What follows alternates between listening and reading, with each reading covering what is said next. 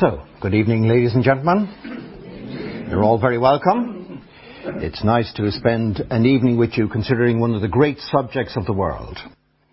My name is Shane Mulhall, and the title to the talk is Philosophy and Unconditional Love. And the subtitle is Is there anybody out there who could meet my particular requirements? And in case some of you are still hoping, the answer. the answer is no.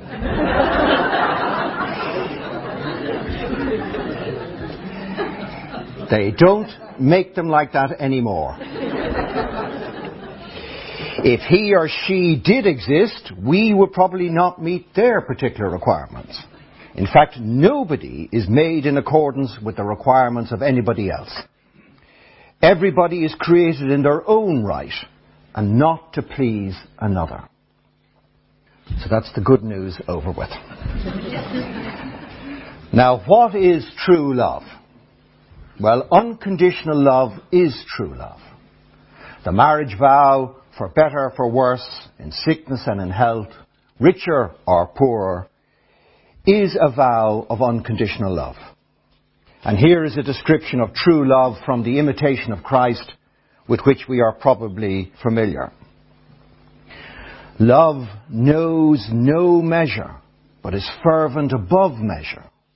Love feels no burden, disdains no labours, would willingly do more than it can, complains not of impossibility, because it conceives that it may and can do all things.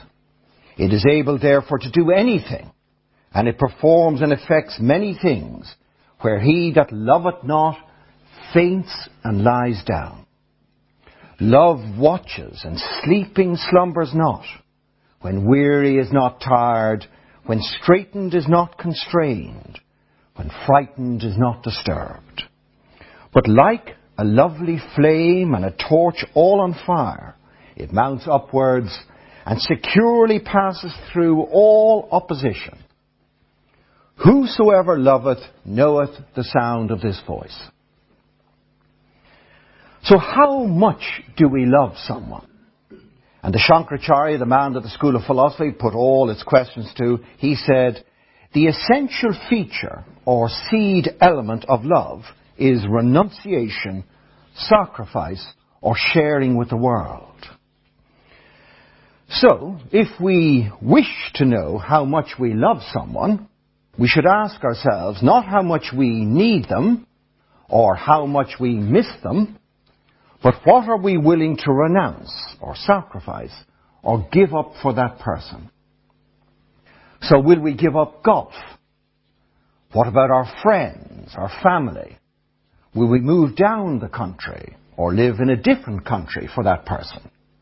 Will we lay down our life? And it can be easy to give up the big things. But what about giving up the little everyday things? Like the television program we really want to watch.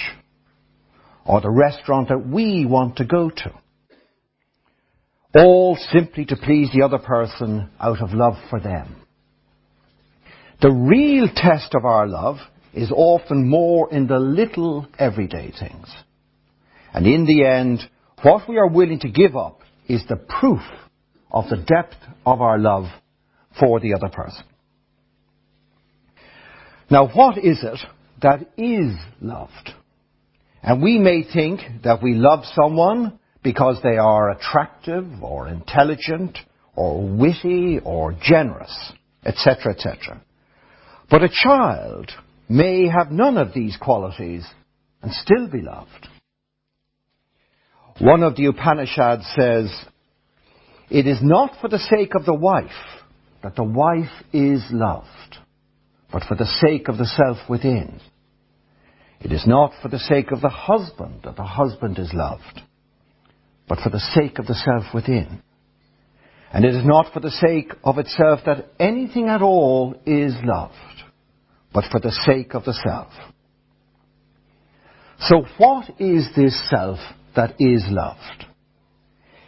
It is that which is the same in all, It is consciousness, awareness.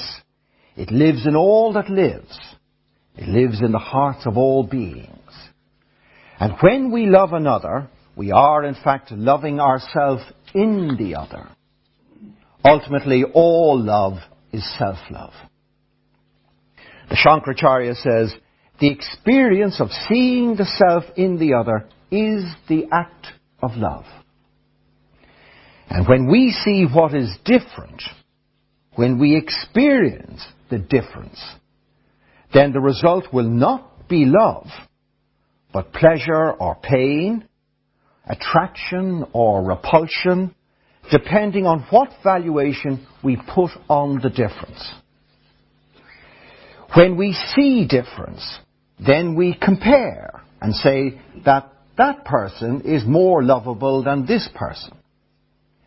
Now, the greatest insult you can ever make to somebody is to compare them with another person. Because everybody is lovable in their own right. And not in relation to how they compare to others. With unconditional love, comparison cannot arise. And this is why it is not useful at all to say to the current girlfriend, you are the best so far. right? it doesn't go down well. We see that which is the same with unconditional love, and then we experience true love there and then. And what's it like to see the self in another? The Shankaracharya says, one who sees thus, for him the whole creation is a family. So he treats everyone in the world with love and affection. With love, he wishes to impart bliss to everyone. Love is wonderful because anyone with love in his heart wants to see everyone in bliss, everyone healthy, and everyone availing freedom. Now, what is the mark of unconditional love? Well, when there is unconditional love, jealousy is gone. Dissatisfaction is gone. Restlessness is gone.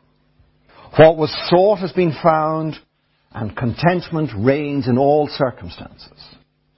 Nothing can disturb or impede the love, and thus it remains constant. We don't actually have to promise to love forever, because love being a constant is forever. The love is then so deep and total, we cannot imagine that we would not love the person one day. Now, if we love unconditionally, whom do we love? Well, Jesus also said, Ye have heard that it hath been said, Thou shalt love thy neighbour and hate thine enemy. But I say unto you, Love your enemies, bless them that curse you, do good to them that hate you, and pray for them which despitefully use you and persecute you that ye may be the children of your Father which is in heaven.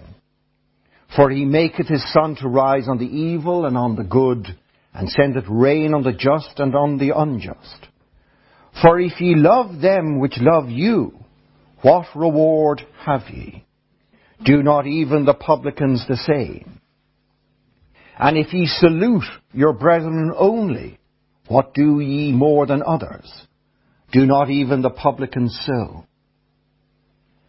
It is impossible to love one person unconditionally. If you enjoy unconditional love, you love everybody unconditionally. So true love does not invite only a few, such as spouse or friends or family, to participate or share in it. True love invites all to the party, absolutely everything even the stars and the sun and the flowers and the birds. The whole universe is invited to join in and enjoy it. So if we love unconditionally, we will love all. And just afterwards, Jesus said, Be ye therefore perfect, even as your Father which is in heaven is perfect. And to love unconditionally is to love all, and this is the perfection of man. Now, how important is love? Well, Teilhard de Chardin says, someday, after we have mastered the winds, the waves, the tides, and gravity, we shall harness the energies of love. And then, for the second time in the history of the world, we shall have discovered fire.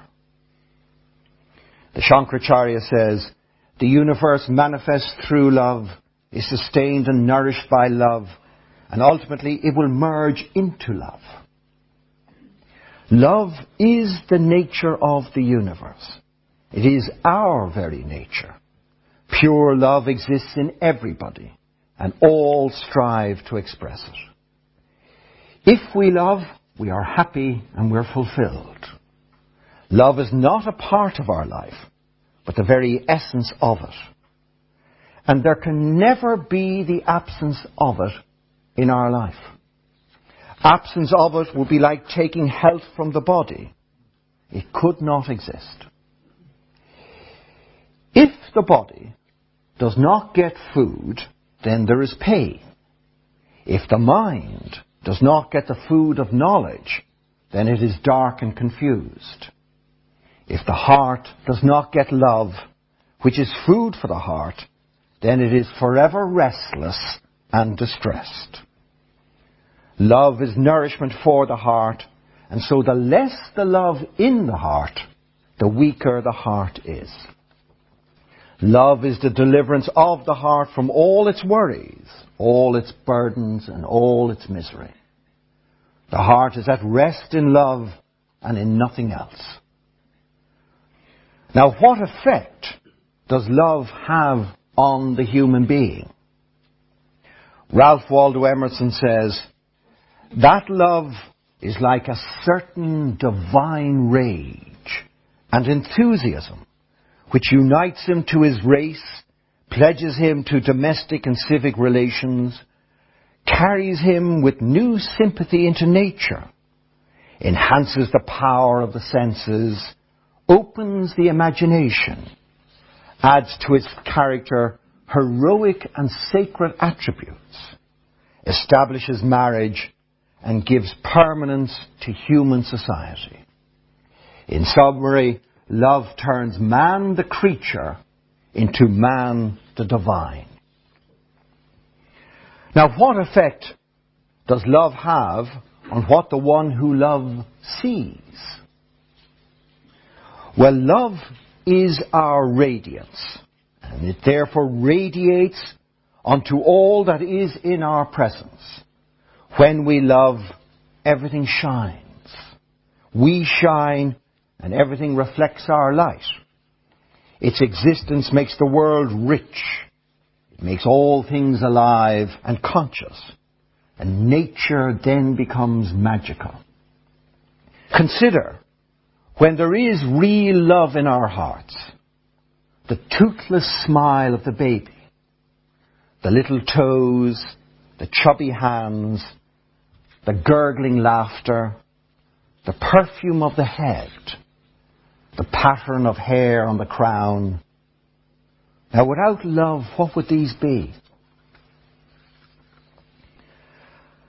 So, what is the fundamental impediment to unconditional love? Why is it that we don't all enjoy it? And enjoy it fully? And it's a very, very, very sad answer. So are you ready for it? the fundamental impediment to unconditional love is not other people, it's me. I am the impediment to unconditional love. I, the ego. It's not that others cannot be loved, or that they're not actually lovable, but that me will not love them me refuses to love them. The ego asks everybody else to love it, and in turn, it only pretends to love others. And this is our choice in life. We can have the ego or love. Only one can exist at any one point in time. The young child does not compare himself with anyone. He is not concerned with what other people are thinking of him. This me only knows itself by comparison. It only has relative existence because it is not the outcome of direct self-knowledge. In the company of others, it knows itself as taller or smaller, younger or older, brighter or duller, more or less successful, intelligent or attractive. But when alone, what is our identity? When on our own, with nobody to compare ourselves to, we don't know any more who we are. If you were on a desert island all your life on your own, you would have no basis to know whether your face was attractive or not. It is only by comparing ourselves with others that we come to any answer. Now this me has demands. The demands are not constant because me is constantly changing. So sometimes me wants more time to himself, more free time. Having achieved that, me becomes lonely and then me wants to be more involved with others. Now this me won't say out loud all its demands.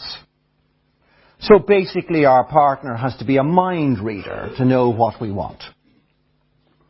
Now it's a very interesting question. Why are all demands not said out loud? Why don't we simply tell the other person what it is that we want or demand? And the reason is because all these demands are so mean, they're so unjustifiable, they sound selfish and appalling even to our own ears when spoken out. But that doesn't stop us trying to get them.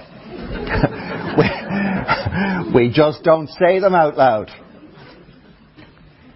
Now, when demands are met and we're happy, we think we are getting on well with other people. But it's no more than a coincidence of desires. It's a mere accident. Now also me needs to be valued. Me does not like others to be totally independent of me. If my beloved works long hours or meditates or goes to philosophy, then the fear arises that he or she is becoming independent of me, that they do not or will not need me. And me wants to be important to others. In fact, I want people to miss me when I'm not around. I want them to suffer in my absence. Now, not too much, but enough to know that I'm important to them. So it's amazing. When you've been away from your beloved for a while and you come back, you basically ask them, Did you miss me? in other words, were you miserable? It's an incredible inquiry, isn't it? Now, when me gets old, it can feel it is useless. It feels more and more that it's not needed. The children have grown up and moved away. The firm has replaced me. The spouse may now be dead. Nobody visits much anymore. Nobody respects me. Nobody really misses me. And because me is changing, its love changes.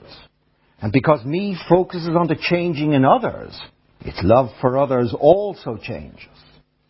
Me believes that the fulfillment of my demands by others will make me happy. And as a result, others are imprisoned in my love. But love with attachment produces in sequence dependency, fear, anger, and then hatred. And it doesn't take long to move from dependency to hatred. If you're going to an airport and you're going away for a week and you wish to avoid paying the insane car parking fees, you decide I'll save some money and organize somebody to bring me to the airport. But a little voice says, no. it would be safer to drive yourself. So there's that niggling doubt. Now you're heading off to Bermuda, the plane departs at 6.30, so the person has to collect you at 4. They happen to tell you about three days beforehand that they're a very deep sleeper. So this, this now has you deeply concerned. So you inquire as to how many alarms they have, all sorts of things like that. Anyway, they're supposed to pick you up somewhere at four o'clock, and there you are waiting. And at five to four, the mind begins to consider all sorts of possibilities. They've died in the night, right? And will I just go on the holiday or will I go to the funeral? You know, questions like that. But anyway, it gets about five past four. And this unpleasant sense of dependency now begins to turn to fear. I may miss my holiday. And maybe they've got a puncture or the car's broken down. Why did they buy that stupid Skoda? You know, all these things. And then it turns to anger. They shouldn't do this to me. Why haven't they rung me? Should tell me they're on the way, or whatever it is. And then it's hatred. If they do turn up, I'm going to kill them. And this all takes place in about 15 minutes. Now, because we hate dependency, we limit our love so that we're not too dependent. But limited or conditional love does not satisfy our hearts. However, in order to maintain our independence, we continue to try to control or limit our love for others. Let's be careful about loving them too much. Khalil Gibran says, Think not you can direct the course of love. For love, if it finds you worthy, directs your course. You should never, ever, ever try to control love, but let love control you. Love is the natural in between, but ordinarily between me and those that I claim to love, other things such as demands, and memories of past interactions arise. And with this, all unresolved issues rise up in between the two parties. All the hurts, all the disappointments, all the jealousies, and all the grievances. And because of memory, the past is superimposed on what is in front of us. And as Jesus said, having eyes they see not, having ears they hear not, neither do they understand. So in the end, a complete stranger has a better chance of a real meeting of hearts and minds with us than those whom we claim to love. Now this me feels vulnerable and needs to be protected. But useful questions to ask are, what is it that we're trying to protect? And is it worth protecting? And what is the price for all this protection? Despite all this, it's very difficult to drop the ego. We think the ego is our only treasure. We've spent our whole life developing it, polishing it, cultivating it, protecting it, and trying to make it attractive to others. So to drop the ego is to drop our whole life's work.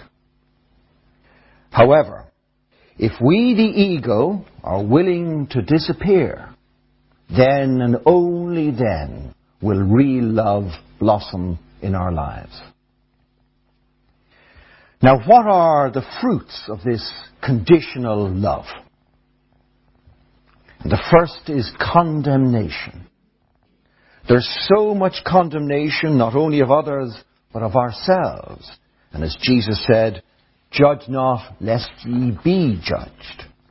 Now, deep down, we accept others' condemnation so that in the end, we do not think ourselves worthy of love. We may doubt when someone says they love us. In fact, if someone does say that they love us, we doubt it. If they say they hate us, we accept it immediately.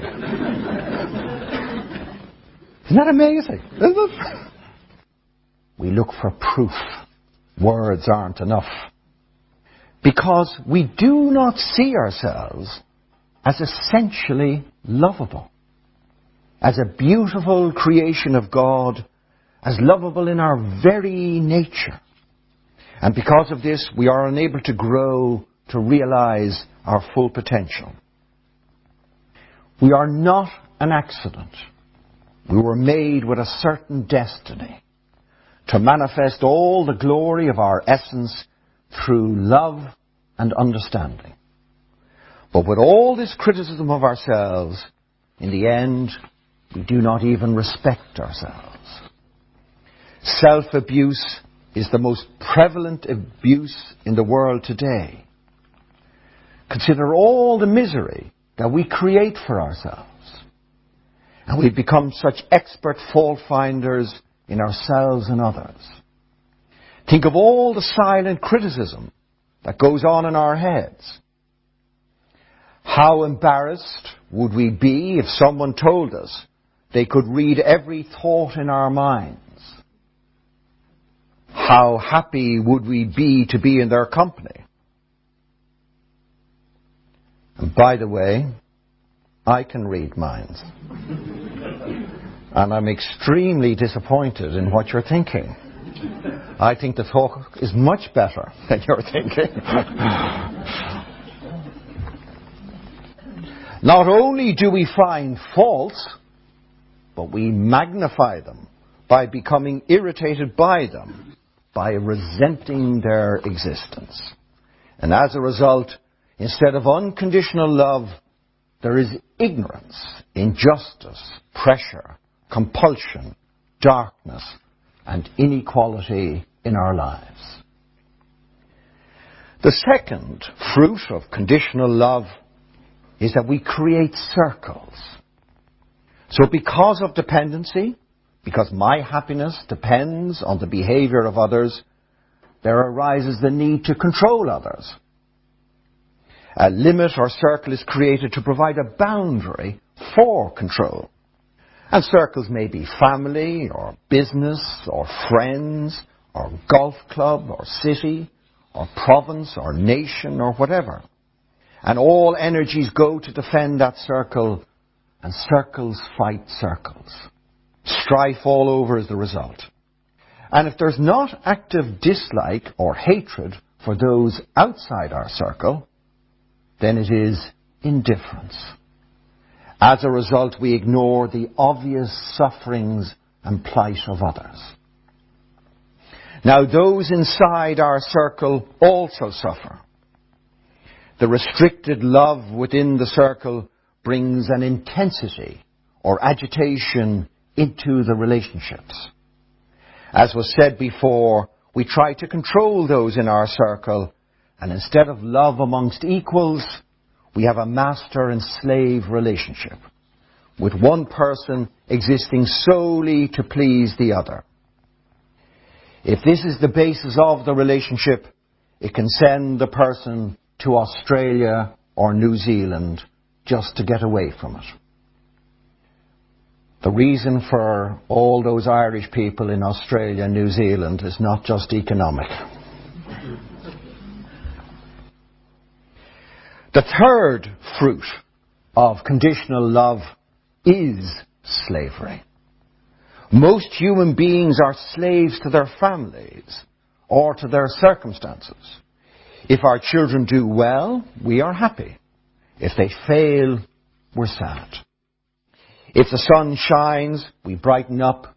If it rains, we complain. Thus, we want to change or control the people and the circumstances so that they'll always make us happy.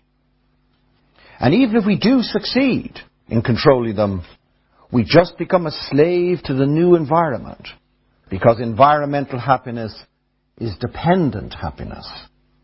And dependent happiness is always full of fear deep down. The fourth fruit of conditional love is that me becomes the beneficiary of my love. The love now becomes directed to the interests of smaller groups or individuals. We take it entirely for ourselves. Some say they work for the family, but it is ever only my family. Let it be for another family in order to find out how expansive the love is.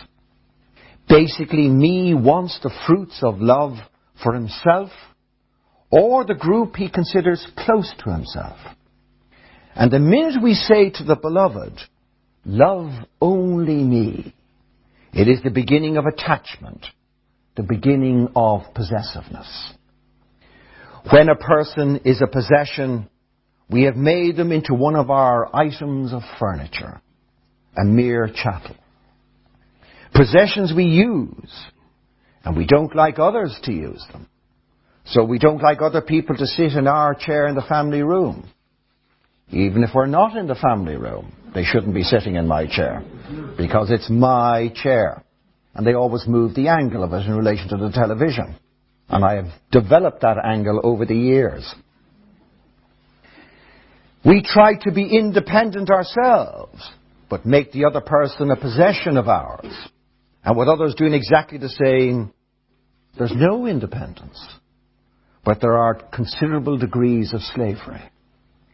And if we bind others to ourselves, then we are bound to them. So the slave master becomes enslaved by the slave. The fifth fruit of conditional love is loneliness. Having created a separate identity for ourselves, we now experience loneliness. And we're afraid of loneliness. And this sends us in search of people to love. People whose presence and affection for us can make us feel complete. Feeling lonely, we attach ourselves to people and organizations just to escape from our loneliness. And the problems arising from that which we are attached to occupy our minds so much that we lose sight of the loneliness that underlies them all and disregard it. So we disregard the cause and occupy ourselves with the effects. The cause therefore lives on, and deep down, really deep down, we remain lonely. People then continuously seek company.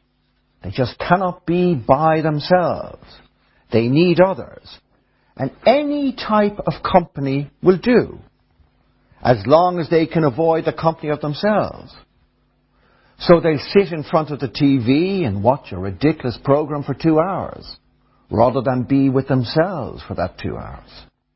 They might read a useless novel or the same magazine over again, just to kill time. Then they say they have no time. Aloneness, and the original meaning of the word aloneness, is all oneness. So when the two words come together, all oneness, you get aloneness. And that's what aloneness means. It means to be all one. So true aloneness is our very nature, but we're not aware of it. We are all one. Loneliness or separation is the product of not knowing the truth about ourselves. Separating ourselves, we create loneliness instead of seeing aloneness as bliss. Silence and peace are misunderstood as loneliness. Loneliness is a gap caused by separation. True aloneness, true all oneness is total unity. And only with true aloneness can we fully relate, whereas with loneliness we cannot relate. Lonely people can only exploit because they are in need. They use others for their own happiness. And this is a horrible exploitation. To use another human being for your own happiness. The lonely cannot love because they only take. Only the alone are complete, and being complete, they have everything to give. The sixth fruit of conditional love is demanding our rights. Now, the rights of one constitute the duty of another. But when we regard other people's duties as our rights, we just whet our appetite for rights, which increase desire and simply fuel anger and discontent. If other people do not fulfill our demanded rights, then people step backwards. They withdraw from the relationships. And then we say they've grown apart. But actually they haven't grown. They've declined. Now, what would it be like to live with unconditional love in our hearts? What would life be like? Well, the first thing is you become unpredictable. Because unconditional love makes you spontaneous, rebellious. In fact, you become a true revolutionary. So that you're no longer predictable. We follow love, but not the crowd. And love takes us to where the crowd never goes. We surprise ourselves and we surprise others. Unconditional love is considerate, but not concerned. Whatever the need, it fulfills it. If it needs to be tough, it is. And if it needs to be tender, then it also is. It gives us insights into people because to love is to know the other person from the inside. And thus nobody can ever deceive us or exploit us or oppress us ever again. The second fruit of unconditional love is limitlessness. Unconditional love knows no end. Just like when a pebble is thrown into water, the ripples keep on spreading outwards all the way until the ripples are everywhere. The ripples must start at the very center where the pebble drops into the water. These ripples cannot start further out.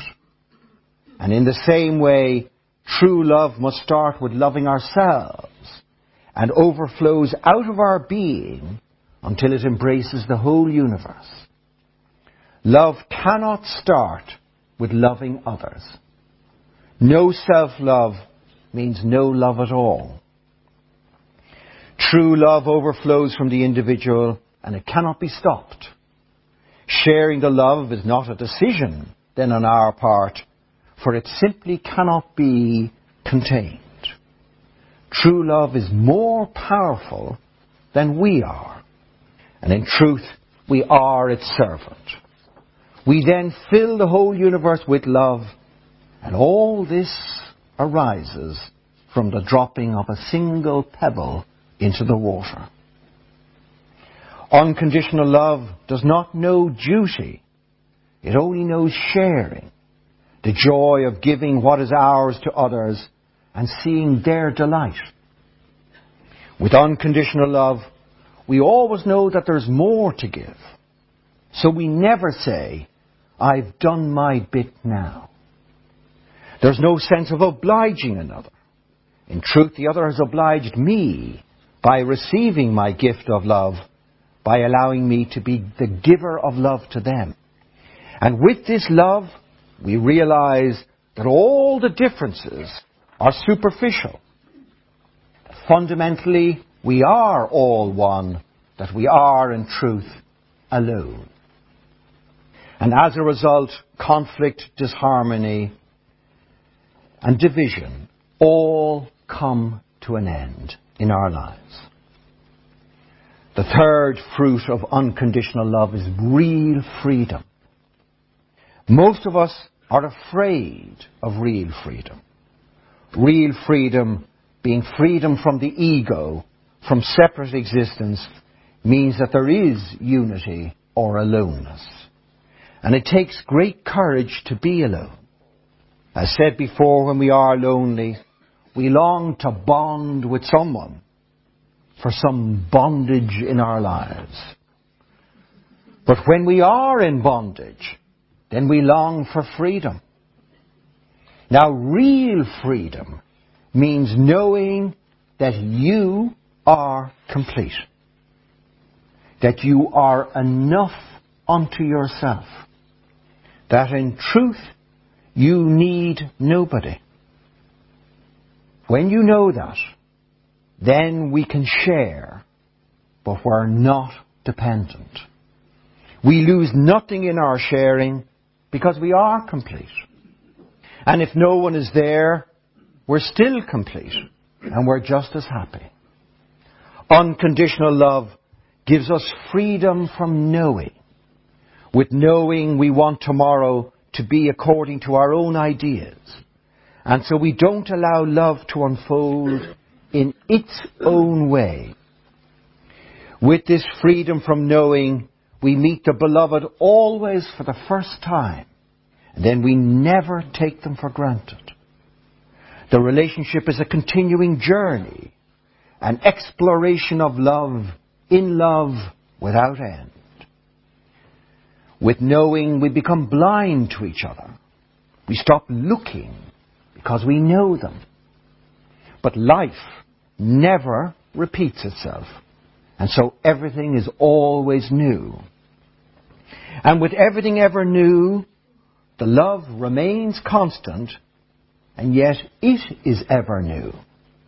The love then is a constant adventure of the ever new.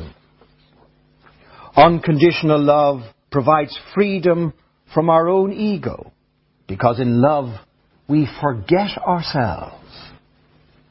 It's the same with drink and drugs and sport and entertainment and sleep.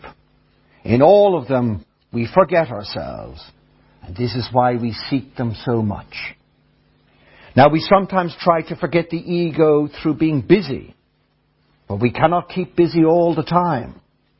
And most of our lives is trying to keep away from this monster, the ego that we have created. However, in love, there is self-forgetting. And with the disappearance of me, there is no question of attachment, clinging or bondage. Love is free from attachment, and to be possessed by love is to go free. Initially, only the beloved exists, and then one grows and goes beyond that to when the division of the lover and the one loved is gone. And in truth, at that stage, one has gone beyond relationship between two parties to the unity of all. Then and only then is our happiness complete.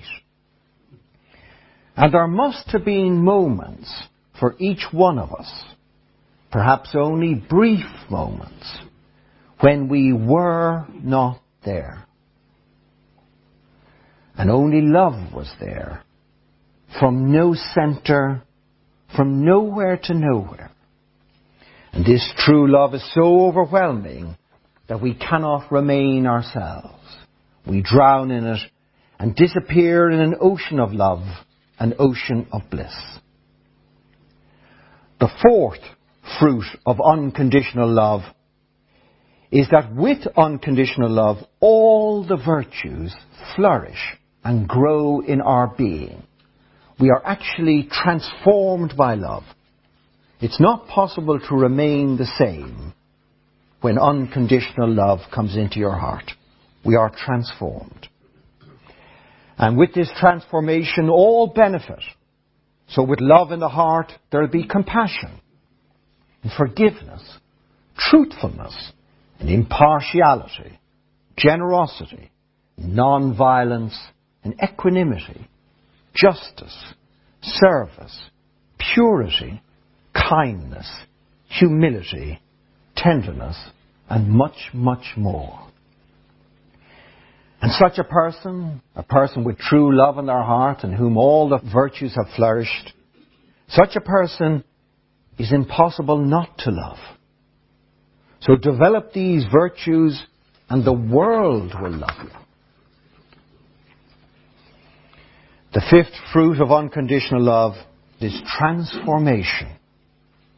The lover is transformed by loving. Happiness reigns and virtue flourishes. And there's a very interesting phenomenon. Beside the obvious ways the beloved benefits from our love, there's another interesting aspect. Because of non-reaction by us, because offense is not taken by us, it must return to the giver. The person giving the offense then becomes aware of it And then there is the possibility of change because they are left with the offence which they have given and its effects.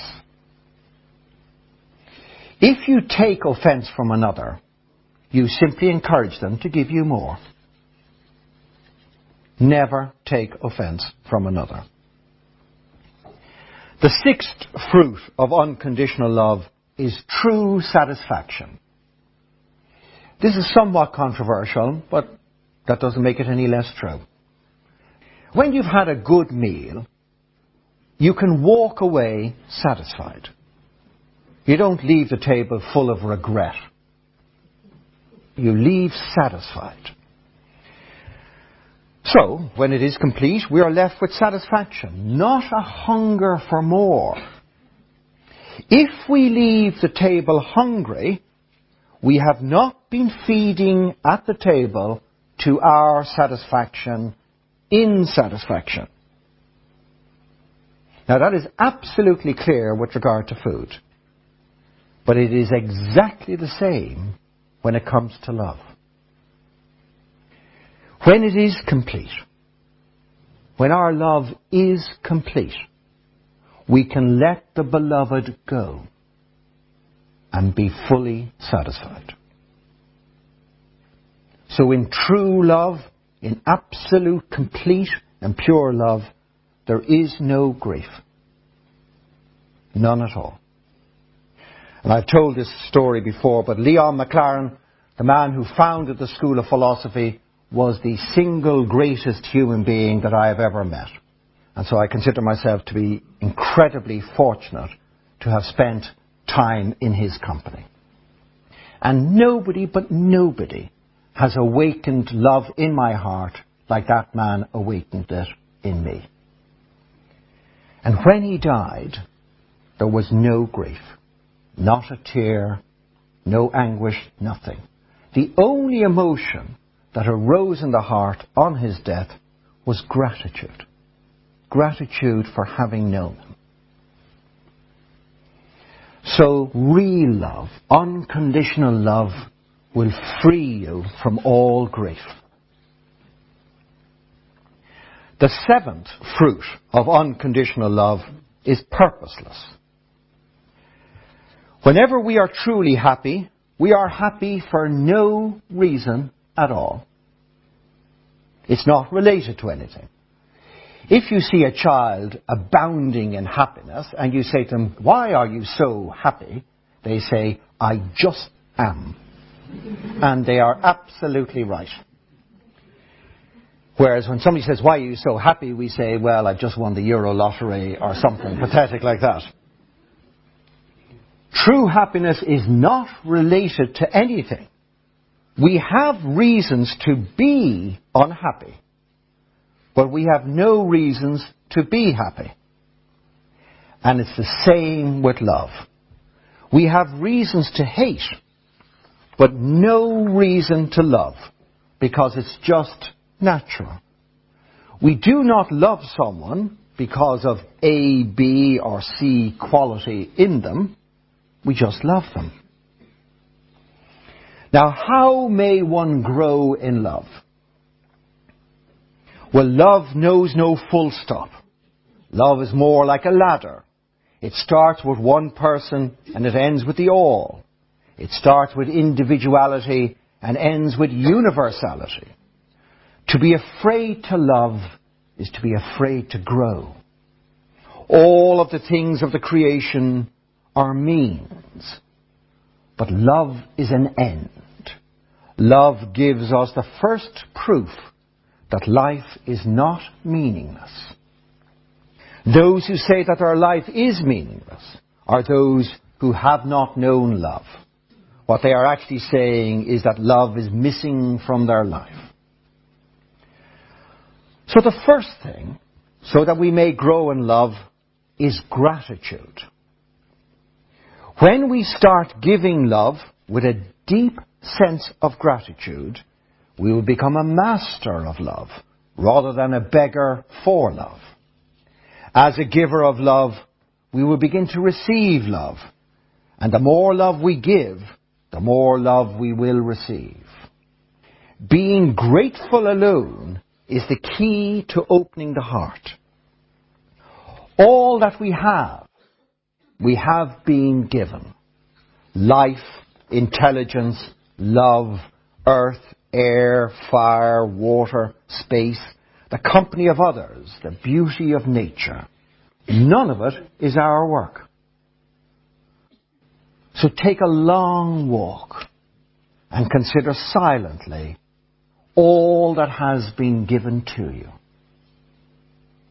Then you will be grateful. And a heart full of gratitude naturally fills with love. The second factor that will help us to grow in love is true knowledge. And there's a need for true knowledge. The Shankaracharya says, the expression of love depends on the measure and truth of knowledge. Only if one could change one's center of understanding that all observed things and the observer are the same, then one would have achieved all changes. For the view of the world, of the beauty and the action will all change diametrically. And this is the real knowledge that all is one. This is all that we need to know. Know this and love becomes unconditional. See everything from the center of me, the ego, and love departs from one's life. See everything from the center of our true self, and the life is pervaded by love. The belief in the ego, in separate existence, is erroneous. It's a mistake. Know that you and I and all others are one in truth, and love arises naturally. The third factor to help us grow in love is detachment. And detachment replaces attachment, and this makes everything and every action blissful. With detachment, our relationships stop being personal.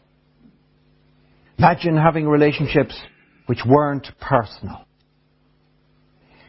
When not personal, the cycle of action and reaction ceases.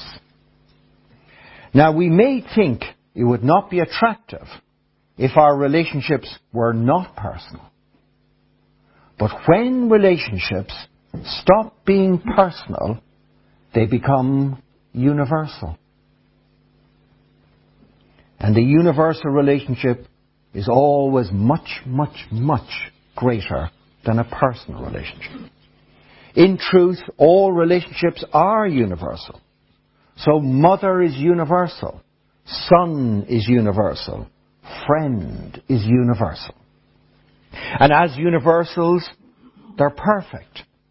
And then all our relationships become vehicles for the perfect expression of love, and thus they fully satisfy. And the fourth way that we may grow in love is to meditate. Love appears in relationships, but it begins in aloneness. Love begins in unity. And meditation brings us to aloneness and so meditation brings us to the source of love. This is the magic of meditation. It will bring you from division and disharmony to the complete and total source of all love. The Shankaracharya says, in order to build up one's reserves and to create much force out of the little available force, one needs to go deep within oneself. When one wants to throw an arrow, one needs to draw the bow backwards. And the more one draws it back, the farther the arrow travels.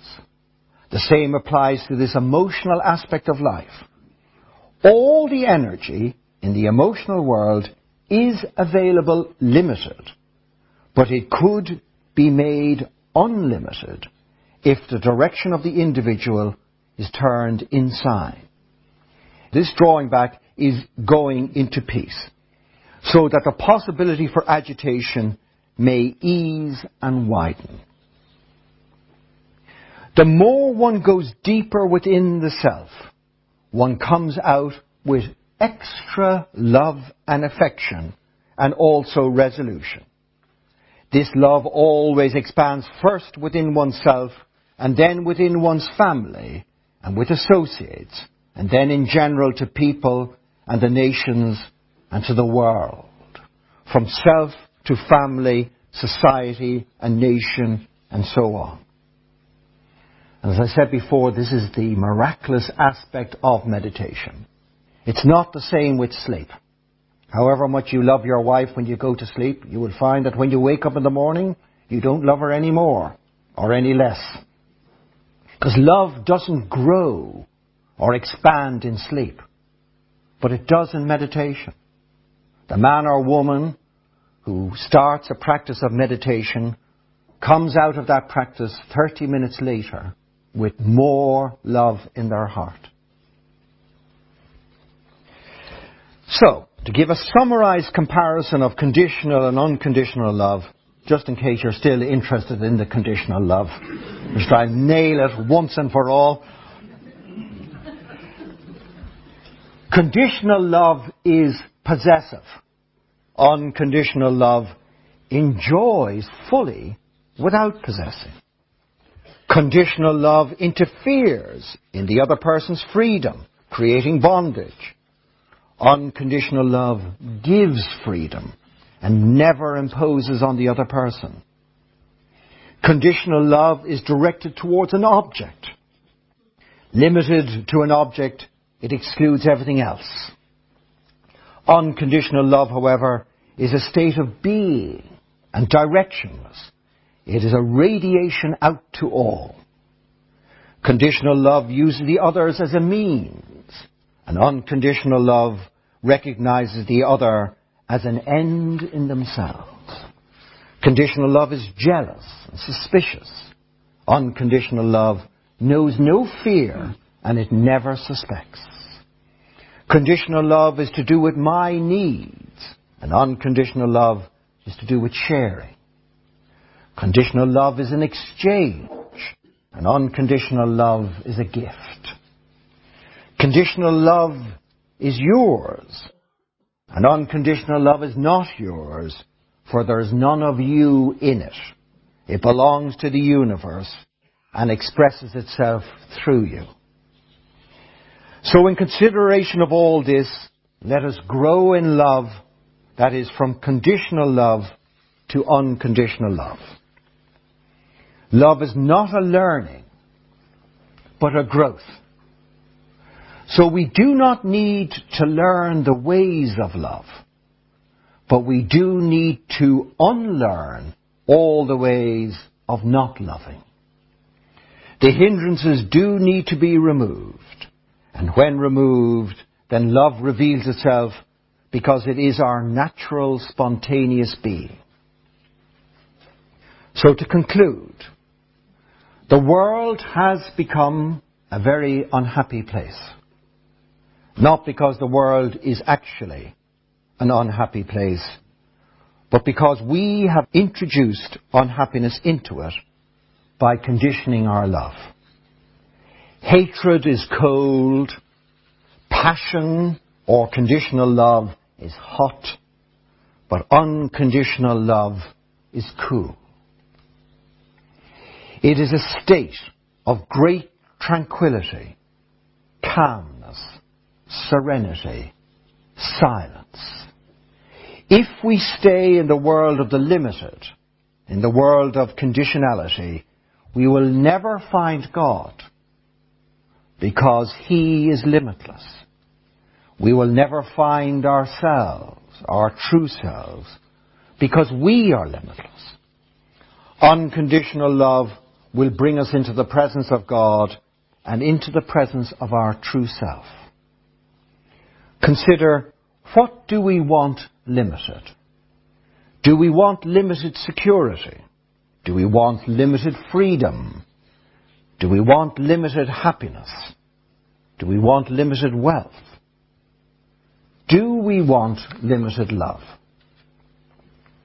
Therefore, let our love be limitless by letting it be unconditional. And to love unconditionally, we must find something which is itself unconditioned. Now, what suffers no conditionality is our true self. That consciousness which lives in all that lives. And we think it is difficult to love unconditionally. In fact, it's the opposite. All our difficulties come from making our love conditional. To be is to love. To exist is enough to be able to love unconditionally. We just drop all our requirements. So ask ourselves, how do we wish to be loved? Secondly, should we in truth withhold our love from anyone? And thirdly, who are we to say, I will not give my love to that person or that I will limit it? It is not our love, but a gift to us so that we may give it to others. So I'm going to finish with a quotation from Kahlil Gibran, which is beautiful. And is there aught you would withhold? All you have shall some day be given. Therefore give now, that the season of giving may be yours and not your inheritors. You often say, I would give, but only to the deserving. The trees in your orchard say, Not so, nor the flocks in your pasture. They give that they may live, for to withhold is to perish. Surely he who is worthy to receive his days and his nights is worthy of all else from you. And he who is deserved to drink from the ocean of life deserves to fill his cup from your little stream. And what desert greater shall there be than that which lies in the courage and the confidence, nay, the charity of receiving? And who are you that men should rend their bosom and unveil their pride, that you may see their worth naked and their pride unabashed? See first that you yourself deserve to be a giver and an instrument of giving. For in truth, it is life that gives unto life, while you who deem yourself a giver are but a witness. And you receivers, and you are all receivers, assume no weight of gratitude, lest you lay a yoke upon yourself and upon him who gives. Rather rise together with the giver on his flights as on wings.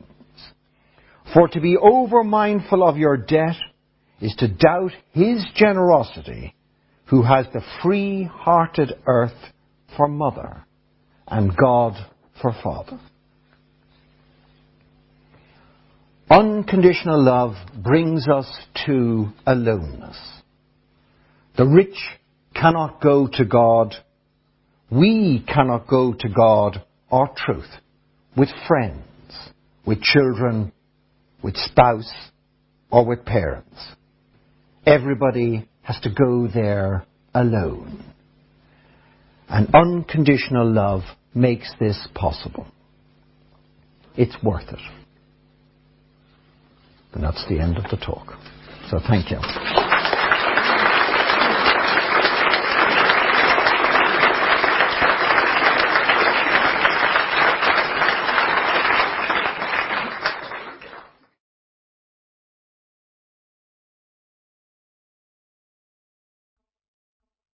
So, what would you like to ask?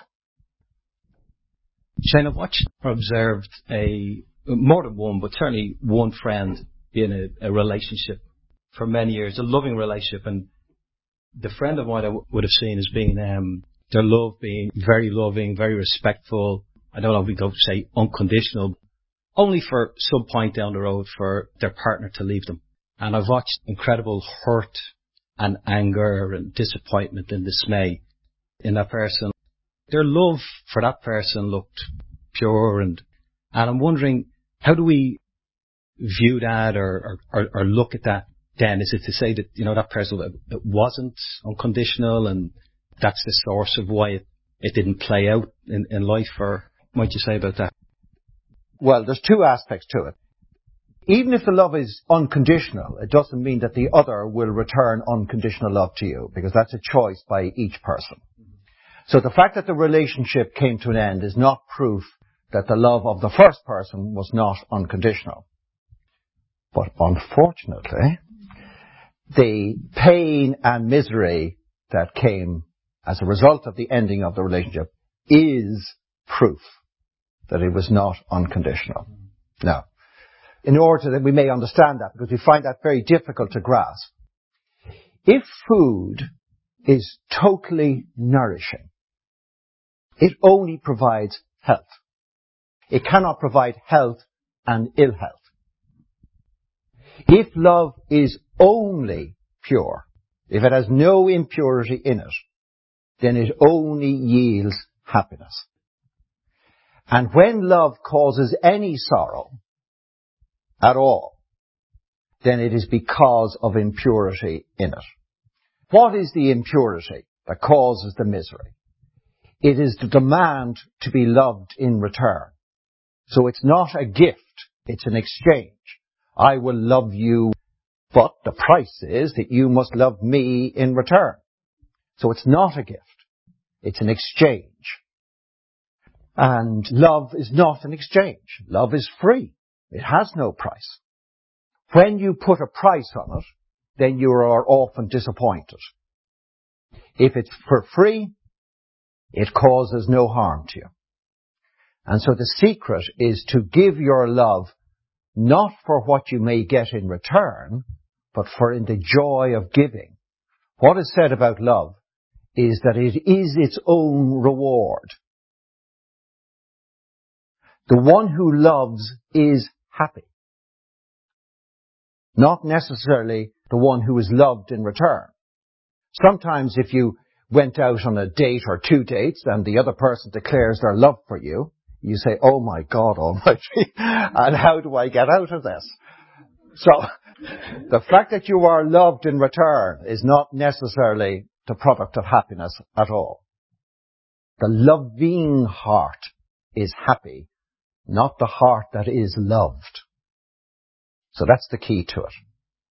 Now, we find that very difficult because we do not see ourselves as complete. We see ourselves as incomplete human beings. So I need a wife, or I need children, or I need friends. And being in need of them, then I seek them and I demand that they make me happy. Most people in ordinary relationships have a little happiness thermometer with which they evaluate the relationship. So they stick in this little happiness thermometer and they think, hmm, not good enough. She's not trying hard enough, right? Or she could try harder. And then you blame the other person. You say, you're not making me happy.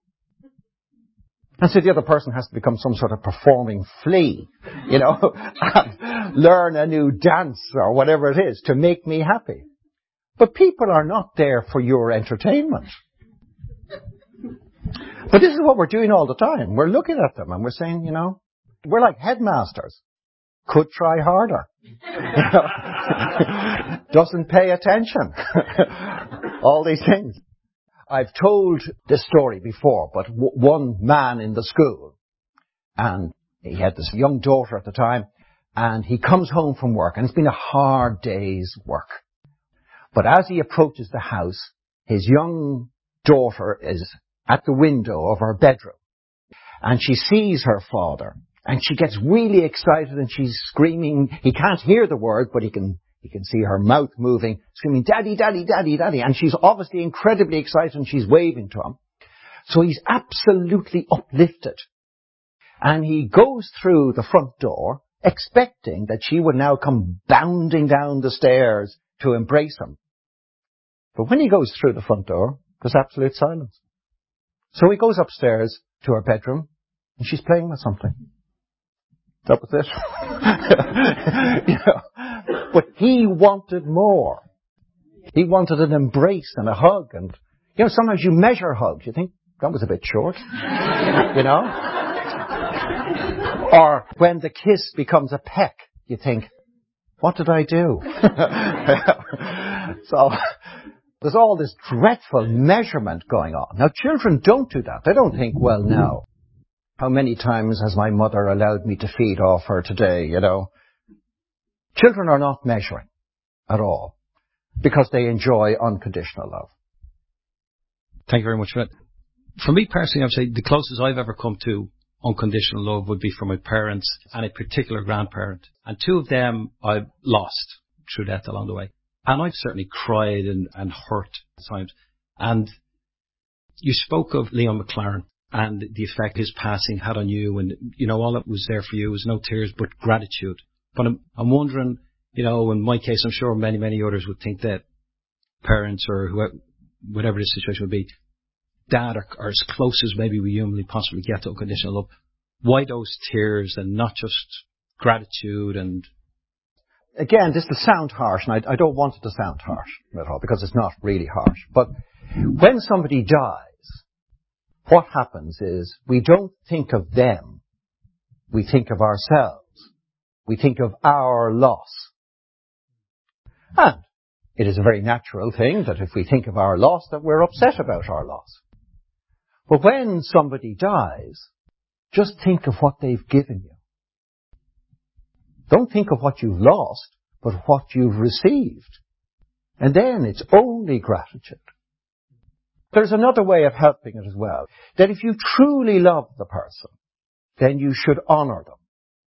And the way to honour somebody is to honour their wishes. So ask yourself, say your father died, would my father wish me to be in misery on his departure? And if your father would not wish you to be in misery, then out of love for him, do not be in misery. And this is how to honor the dead. The fact of the matter is, when a person dies, we're so engrossed in our own state, we completely ignore the wishes of the departed or anything. So what's very important anyway is to only think of what you have been given and then to honor their wishes. And if you do that, well, grief will at least be minimized, if not eliminated. So that's what I would say. Thank you very much. We're talking about unconditional love. How much should that play a part when we're looking for our life partner or husband in the sense that should we let that take over are being practical, say economic situation, or is that egoistic? What should we look out for? Let's say I say that I love food, which is perhaps self-evident if you look at me, but anyway, that I love food, right? And I go to a restaurant. I will still only pick certain items from the menu.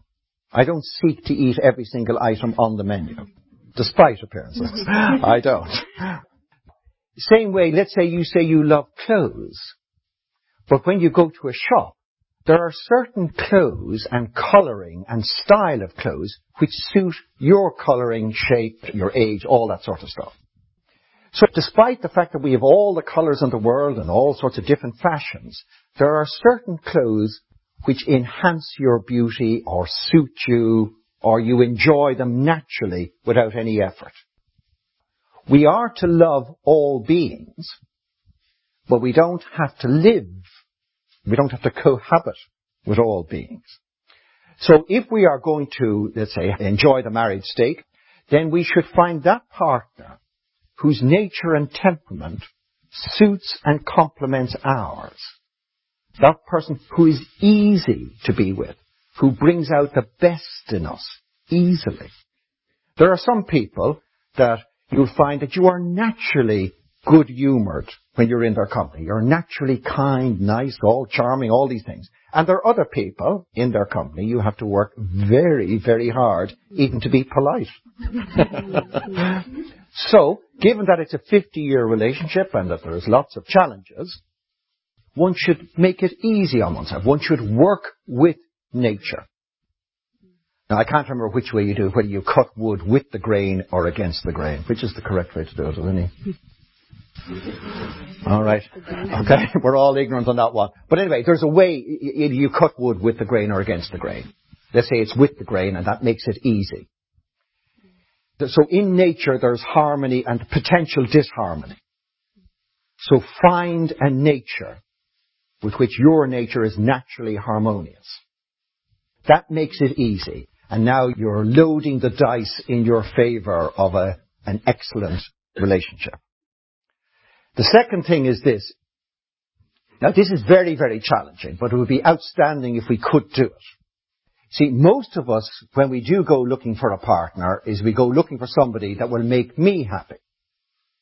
You know, we're standing in a bar or a nightclub or something like that, and we look at that person. No. They won't make me happy. No, not definitely. No, forget it still lives with his mother. Not a chance, right?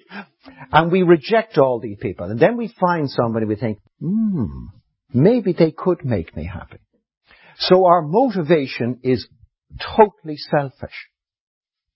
What we need to do, the really glorious way to find a spouse for life, is to find somebody that we can make happy. To find that person that we draw out the best in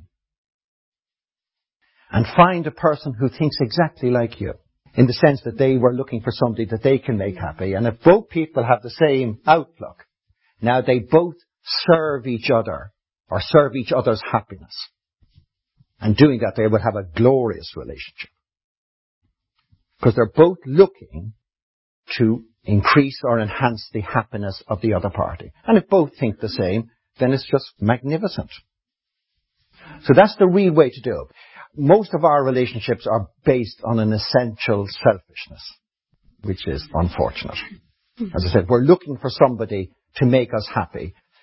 And we have such petty requirements. What we do is we mark people. And it's a bit like doing your driving test. Three X's and they're gone. They have to do the test again. And that's a terrible way to do it. Imagine if a child did that. Imagine if a child could speak and the minute it came out of the womb said, look, your mother needs to be blonde, needs to be, you know, an IQ of at least 125, needs to be kind-hearted, capable of getting out of the bed at 1 o'clock, 2 o'clock, 3 o'clock and 4 o'clock. the baby makes no demands. I've used this, it's a humorous analogy, but it's so true as well. The baby loves the mother on the instant. And the mother also loves the baby on the instant. It doesn't take the mother three and a half years before she says, I think I'm beginning to bond with this little thing. It's there from the beginning. And why? Why does the baby love the mother on the instant? And the reason why is the baby has no standards. right? It has no standards, and having no standards, it has no demands no requirements. So on the instant, you qualify to be loved unconditionally. Let's say I like cars, and let's say I have a car, we make it a Ford Mondeo, and somebody says to me, well, I'll give you a Jaguar. Well, I would swap the Ford Mondeo for the Jaguar. And then let's say I get the Jaguar and somebody says there's a later model, you know, with quadraphonic stereo or whatever it is, then I will swap that for that. But when you get a baby and somebody said to you, look, we can swap it in the middle of the night for a better looking one with a, with a brighter future and nobody will know that the tags have been switched. You can't do it. Because you do not love by comparison. You love in itself. In itself.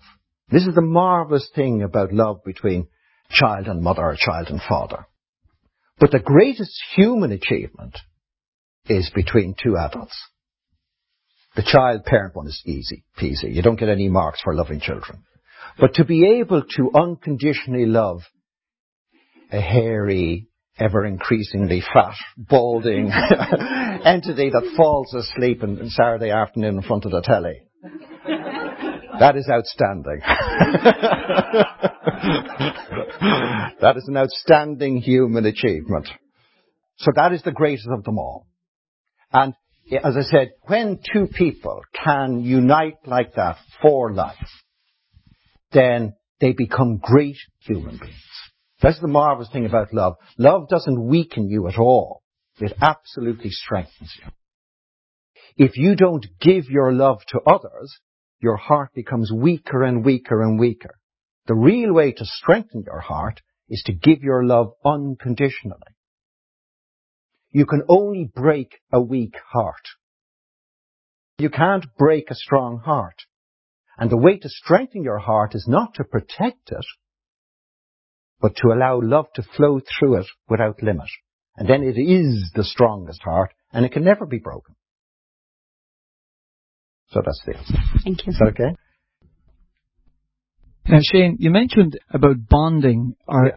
two friends, you bond them t- to be yours, and Yeah. in that sense you limit it.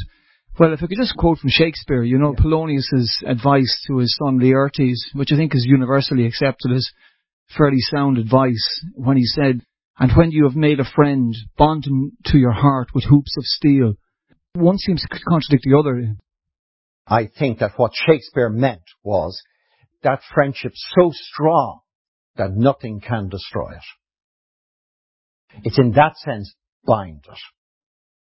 So unite it to your heart so strongly that nothing can get in the way. You know, sometimes children may say, I've got a best friend, and then they come home from school the next day and say, I hate them. I hate them because they took my pencil when I wasn't looking. If you have bound somebody to your heart, then a pencil will not separate you. The other way when you read of a marital breakdown in Hollywood because he squeezes the toothpaste from the wrong end or something like that, mm. then you know this is ridiculous.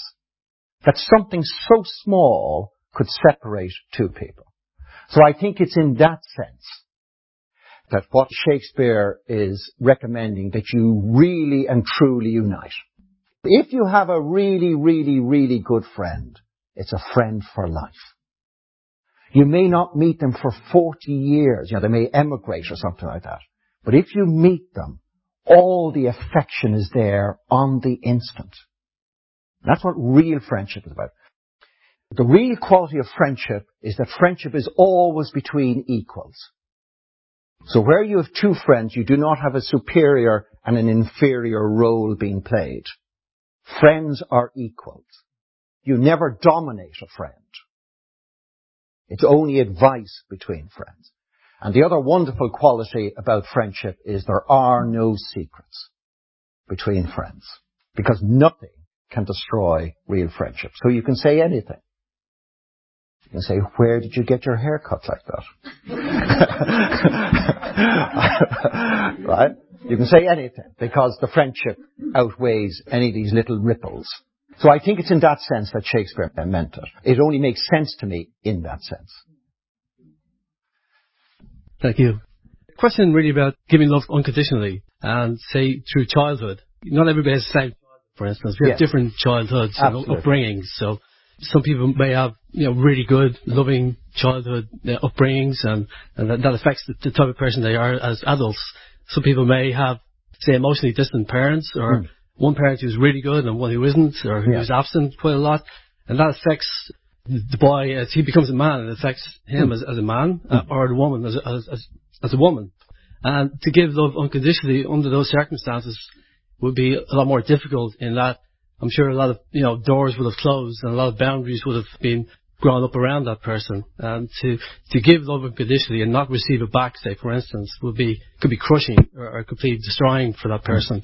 So I'm thinking about strategies you said a few minutes ago in that giving love strengthens the heart rather than Yes. weakening it. So it's practical strategies to actually do that and keep doing that and not give up doing that, you, you do strengthen your heart from, from that. Well, it is possible to damage a heart, obviously, and it's possible to bruise a heart. And it's possible to harden the heart. Once you harden the heart, by the way, I'll just divert for a second, it becomes brittle. It's very easy to break a hardened heart. So you never harden your heart. Now, this is the tendency under ignorance. In order to protect my heart, I'm going to harden it so that I do not get bruised anymore. But the tragedy is you make it brittle and anybody can hurt you. You may not demonstrate your hurt, but you experience it. But you cannot destroy a heart. So no matter what the upbringing has been, no matter what appalling events has happened, no matter what offense has been taken or all of that, the heart can be restored to its full glory. So that's the first thing to realize. The past doesn't have to dominate the present. One may allow it to dominate the present, and it may press very heavily on the present, but it doesn't have to dominate. You are greater than your past. Any man can go, any man, woman, can go free of their past, but it may take a lot of energy and strength to do that, but they can go free. So that's the most important thing. The heart can be restored.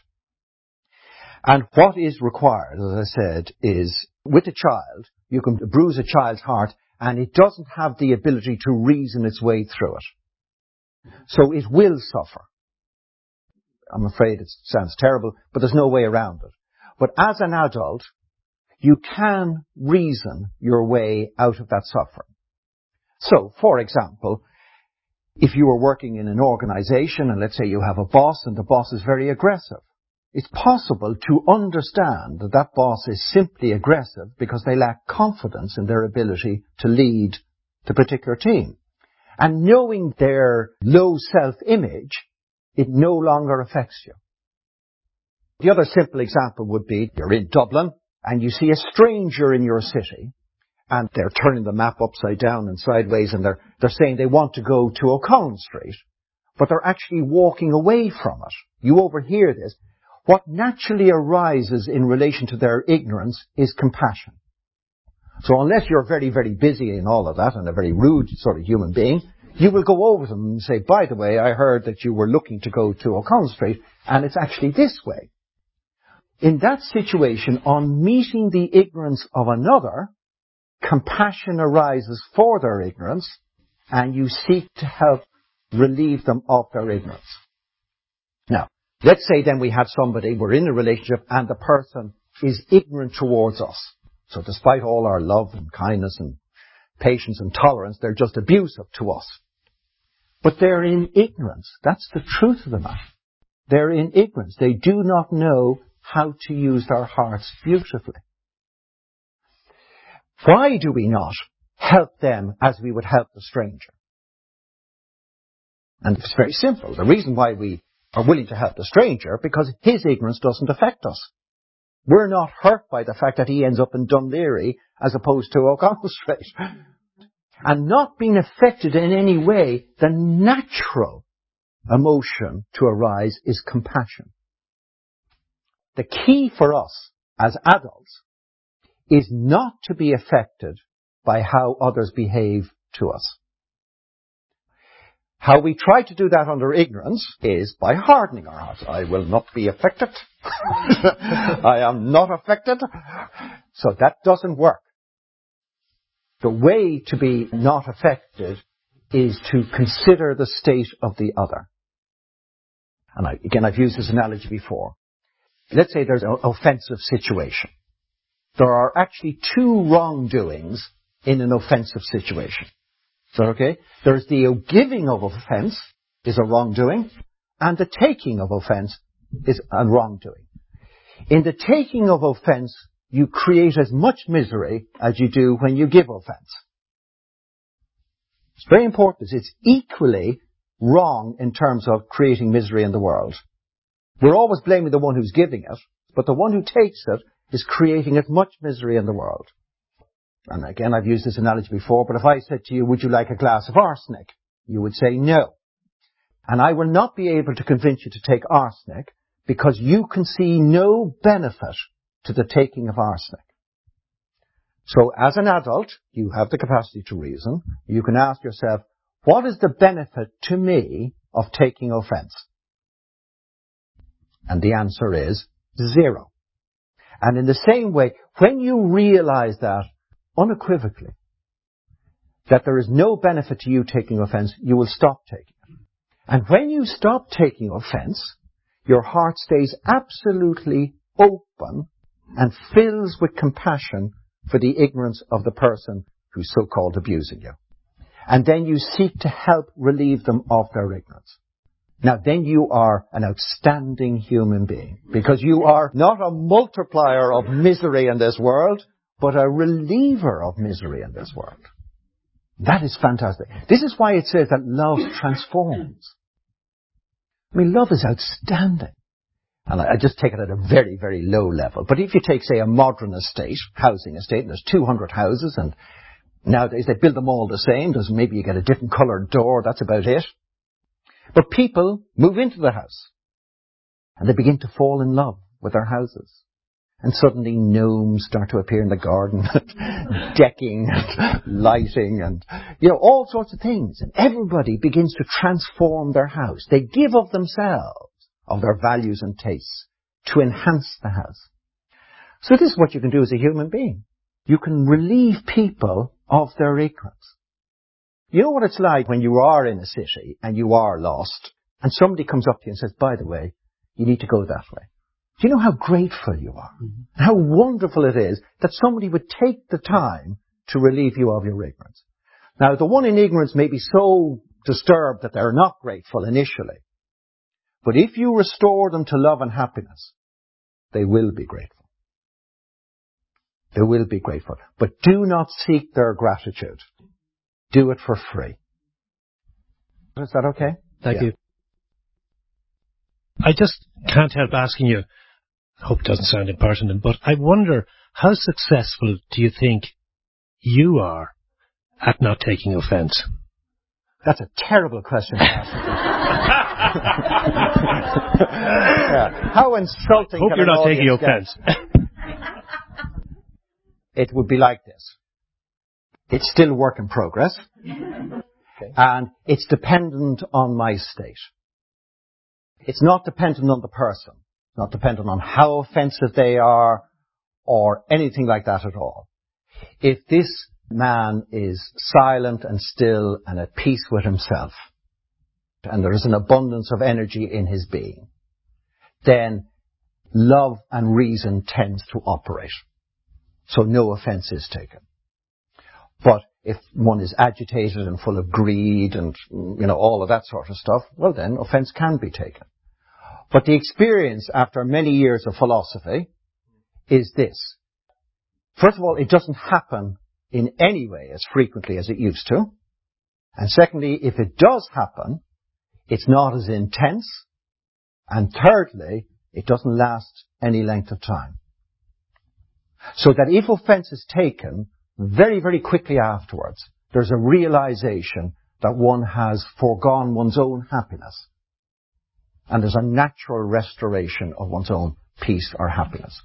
So, I just say this, but I found this extremely useful. This is about 15 to 20 years ago. I made a resolution in my life. A serious resolution. And that was that misery would not last more than five seconds. Ever. In this life. Three seconds was because I was Irish and sort of self-indulgent, right? and the other two seconds was for reason or love to restore the happiness. So that's the rule for Shane Mulhall. So that when misery does arise, it is seen as a warning signal. Just like if you've got a pain in your chest. You take it as a warning sign that there may be a heart attack coming or something like that. So when misery floods into this heart, one takes it not that the other person is doing something wrong, but that I'm making a mistake. I'm making a mistake. And one looks for the mistake. You look for the mistake, and very, very quickly you can see that you're getting defensive. You're pretending to be open. You say, look, let's consider this. The truth of the matter, you've already decided what the right answer is. And so you resist people giving opinions which are contrary to it. What happens is if you do this, you become very self-aware and you begin to really understand this mind-heart mechanism and its little traits and all its little idiosyncrasies. So they no longer dominate and you have ways to undo those traits like anger or irritation or defensiveness or these sort of things.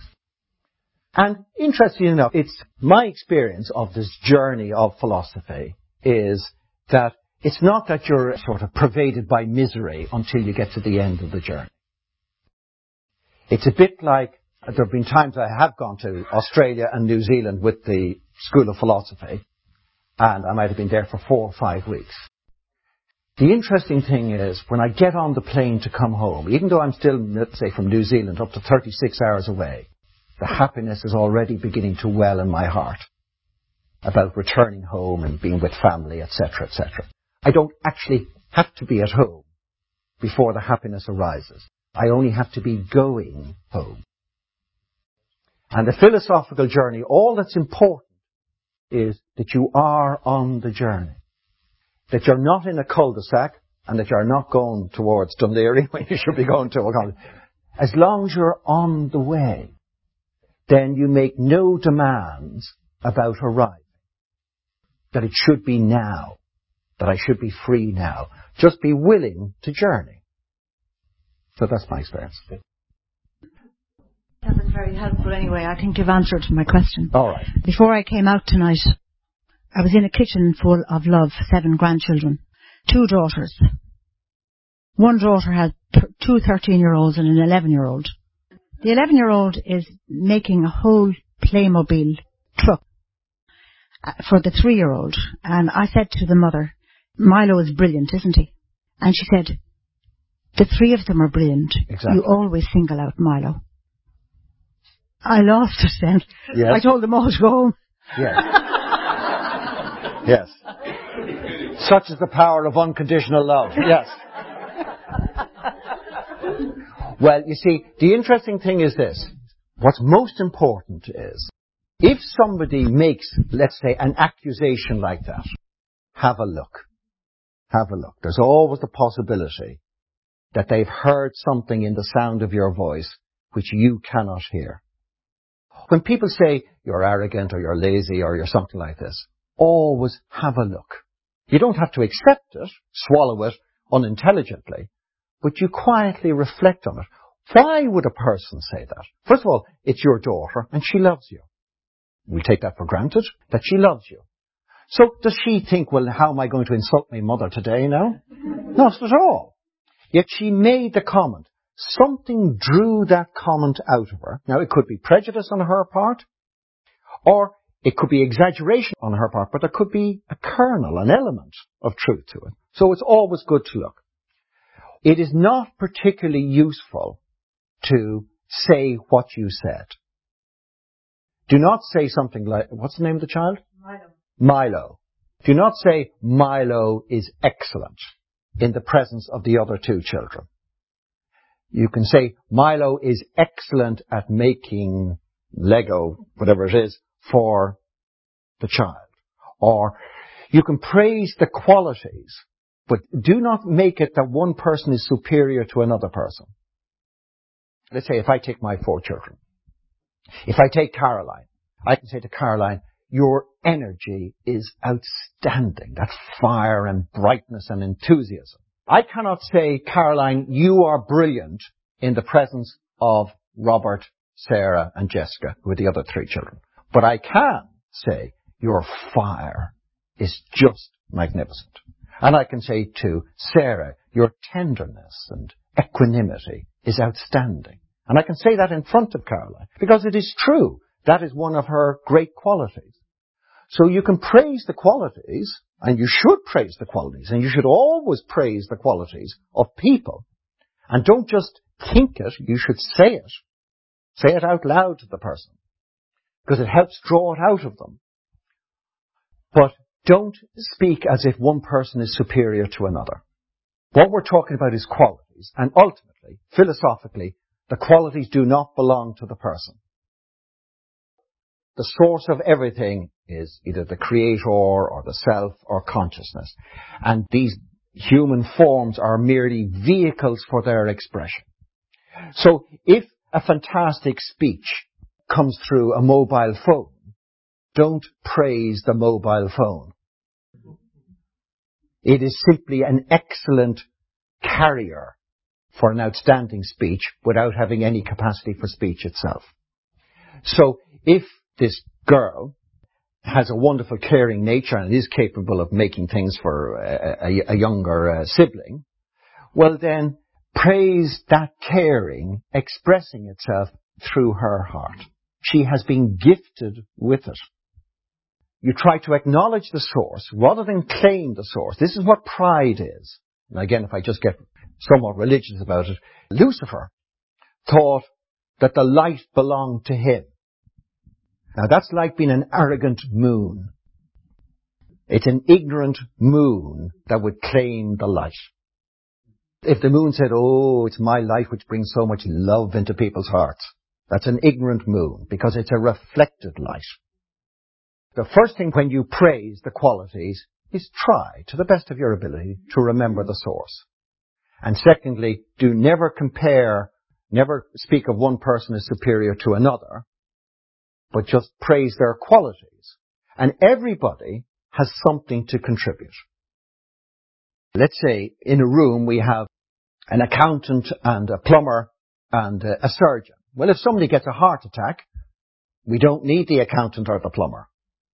If we have a leak, we don't need the surgeon or the accountant. In fact, you probably never really do need an accountant when you think of it. but they're just a waste of space, right?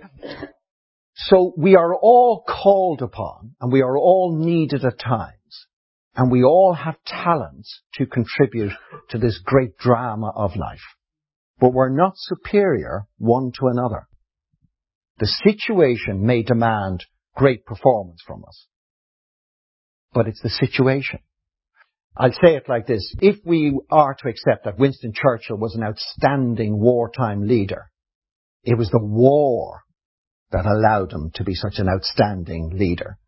Without the war, he would have died largely unknown or whatever, unremembered at this stage. That's the way to do it. Just in relation to your daughter anyway.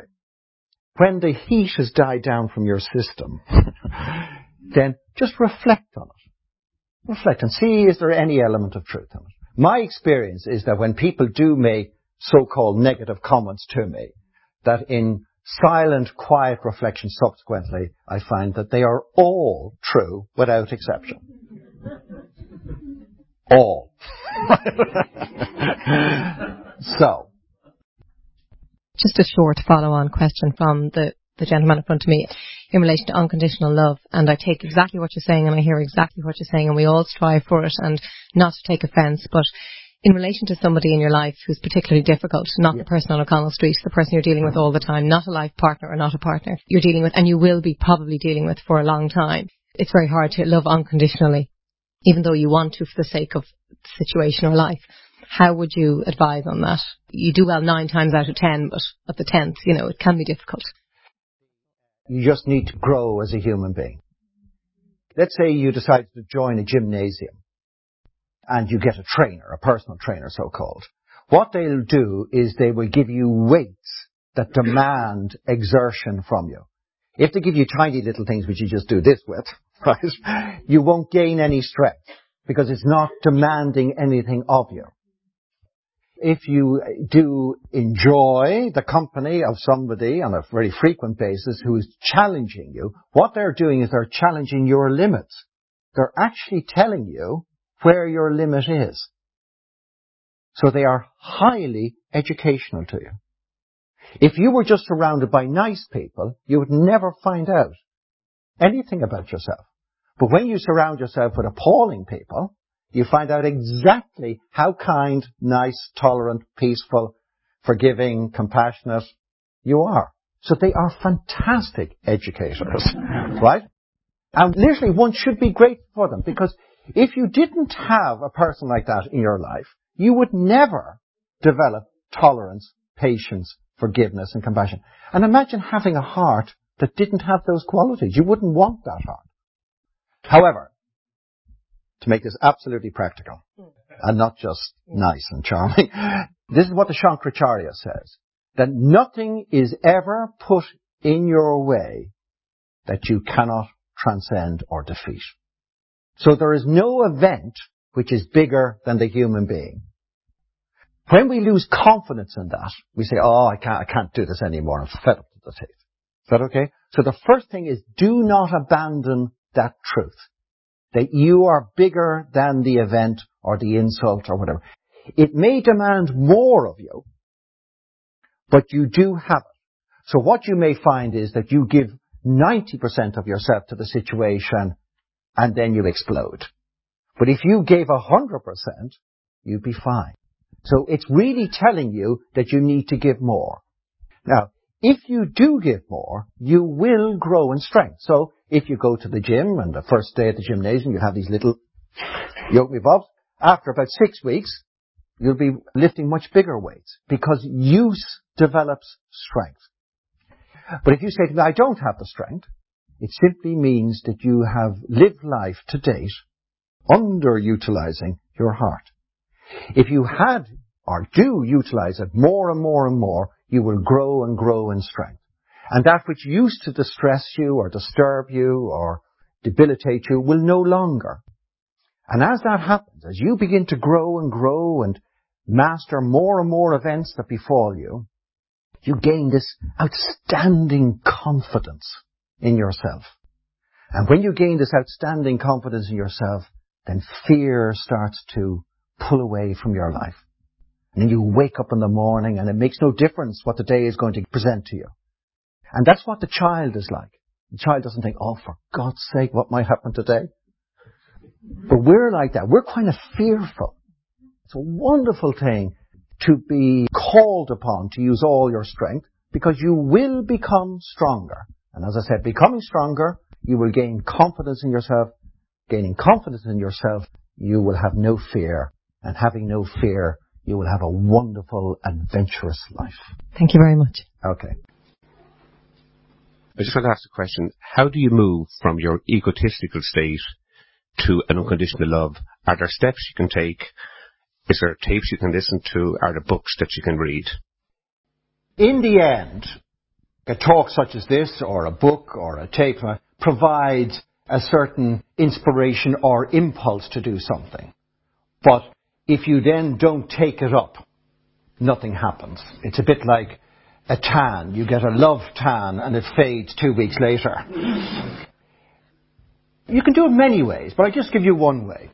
Now you need to reflect on this, so take a long walk and you ask yourself, for whose sake is this life? Is it for me?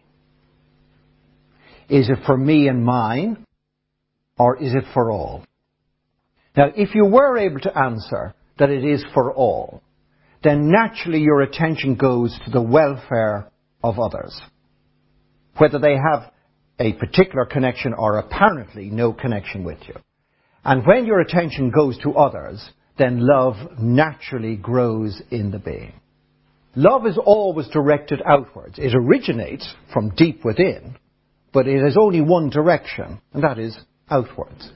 So when you decide that your thoughts, words, and deeds are for all, then you will be enacting love. And in enacting love, you strengthen in love. When you dress in the morning, for whose sake do you dress? The rest of us have to look at you all day, right? But for whose sake do you dress? Now you can dress for yourself and you can dress for others. A wedding is essentially for the bride and the bridegroom. It is their day. And if that is what is in your heart, you dress in honour and affection for them. If you're egotistical, you compete with the bride, particularly, you know, and, you know, by having a better outfit or whatever it is. So you can dress for others. It can all be for others. Everything can be for the sake of another. And if the heart is directed outwards, it is always happy. It is always, always happy. This is the marvelous thing about love, is that love is its own reward. The one who loves is happy. The Shankaracharya, the man that the school put all its questions to, one of the things he said, when considering an action, see if you can enlarge the numbers who may benefit from the action. So consider, can more benefit from it? And if you do that, you will find that love will naturally grow. And it's really as simple as that. So is that okay? That's great. Thank you very Yeah, much. no problem. Thank you, Shane. Shane, there are two parts to my question. The first is, it's so easy to love somebody unconditionally when things are going well and they're nice people, etc. But when things are rocky, I mean, it's difficult to love somebody unconditionally then. Yes. And the second part is, when there's mistrust or anger towards somebody, it's very difficult to love them unconditionally. So is it possible when there's mistrust to love somebody unconditionally? Well, the first thing is, it is not true that one loves a person unconditionally when things are going well. What one is loving is things going well. So, so, this is why Jesus said, it hath been said that you love your friends and hate your enemy. But he says, that's not love at all. You get no marks for loving people who are very nice. Th- There's no marks for that. That's not a test of anything. It's like people feeling very secure when they have lots of money. That's not a test of security. At all. The thing about unconditional love is that it is unconditional love. It's not determined by whether things are going well or going badly. You are acting for the welfare of the other. Whether the other is returning love or as being nice or not is completely irrelevant. And this is just a professional situation. But if you take a psychiatrist, a psychiatrist doesn't treat a patient better or worse depending on whether the patient likes the psychiatrist or not. The patient doesn't have to uh, declare any affection for the psychiatrist to get total care. The interest of the psychiatrist is the mental and emotional welfare of the patient. So even if the patient says, I hate you and you're useless, the psychiatrist will say, now let's look into that. So that the person may understand their own hatred of the psychiatrist and thereby be free of it. When we love, we want to be rewarded for our love. So if you're running a, restaurant and you serve food, you want to be rewarded for serving that food. You want to be paid. And in ordinary common relationships, we want to be paid. We want to be paid for our love with a return of at least equal affection and a little bit more wouldn't go astray. I'm happy to receive an extra bit. As long as it doesn't put pressure on me then to return even more still. So that's what we're doing. We're always looking for the return. Now, if you take something like a gift, it is possible to give a gift and not look for the thank you. You know when you do give a gift and you watch the person, like an eagle or a vulture, as they open it, and you want them to look into your eyes as they see inside the box, because you want to evaluate. And then you judge that. You judge the look in their eye and whether they say thank you or thank you very much or thank you very, very much. And if they say thank you very, very, very much, you don't believe them. So it's important not to use too many verys, just enough to convince them that you really love that pullover with the diamonds on it. But that's what we're looking for. We're looking for the return gift. Now, a child, particularly a child, can make a present for its mother. And it gives it to the mother. And the joy of the child is in the giving of the present. And that's what true love is all about. That you wish to love another so that another's life may be enriched by your love. Not that you may be enriched, but that they may be enriched. And if you do that, there is an automatic enrichment of your life because you have not sought it, you get that enrichment. If you do seek it, you don't get it. So it's nothing to do with things going well or rocky. And the truth of the matter is there is no such life which is devoid of rocks. All lives have smooth bits and rocky bits. And the test of love is whether your love remains constant, whether smooth or rocky. You get some people and they get a flu. They get the flu. And they become less loving when they have the flu. I can't possibly love you as much. My nose is blocked. This is ridiculous. Absolutely ridiculous. If a child is born into the family, you don't say, well, I was hoping for a little blonde. The fact that it's a brunette means it'll be partial love now. Or, why doesn't it have my IQ? You know, and not its mother's. uh,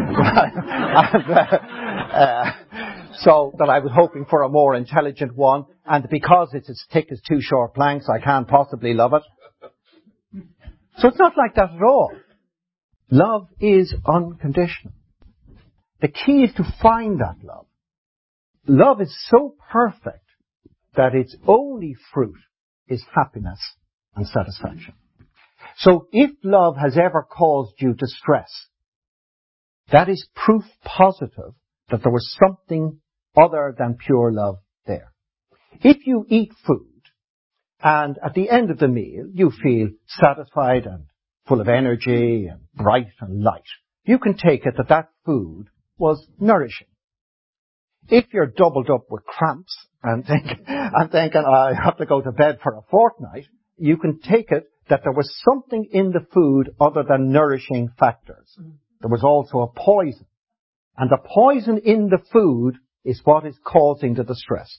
Now, even if food is 95% nourishing and 5% poisonous, you are going to suffer. And if love has any conditionality in it, that conditionality makes you suffer. So to the degree that your love is conditional is the, the degree that you suffer. When a person says, he broke my heart, this is not true. What broke the heart was conditionality, which is my conditionality. And our conditionality is awful stuff. And I've used these analogies before, but I still smile at them because they're so true. But you start off with unconditional love. You don't demand, as I said, that your mother is beautiful or intelligent or anything at all. You just love her. And the same with your father and that's very nice. But when you come to, let's make it 15 or 16, and you're looking for love, you, you, you would like somebody to love you. You form a list in your mind. You think, well, he better not be called Aloysius. Right? Simon, Clark, Kent, any of these sort of things. Excellent. Aloysius is not on at all. If he is, I'm going to call him Al. Right? And, and you want them to be a certain height and you want all sorts of things and certain looks and all that sort of stuff. So it's all conditional. Let's say we are on this incredible hunt for the partner?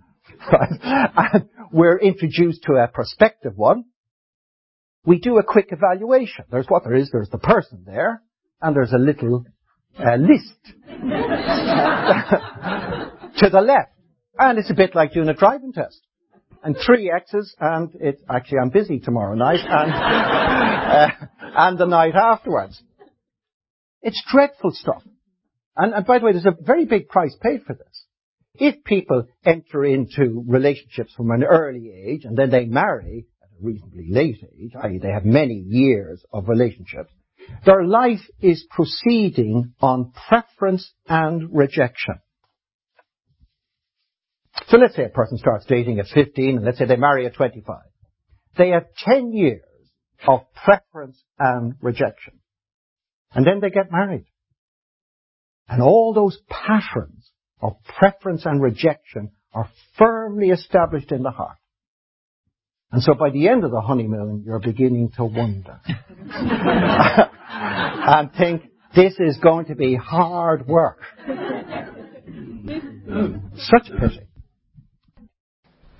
My question is, is the journey towards unconditional love essentially an unconscious one? In other words, if you're consciously taking steps towards unconditional love? Is that ego driven and therefore contradictory? Well, that's a very good question. It may start off as ego driven. If a person is less than fully wise, the ego is in their being and does influence their being or dominate their being. So it is possible to be interested in becoming wise from an egotistical point of view.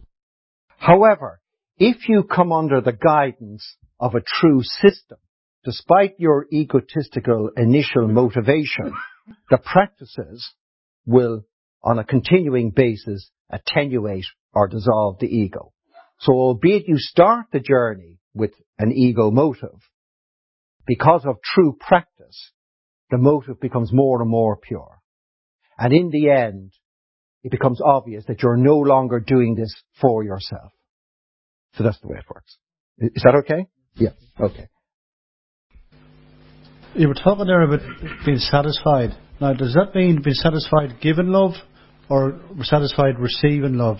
Because I feel it can be the ego being satisfied. I'm not, I'm not satisfied anymore. It's just like the ego.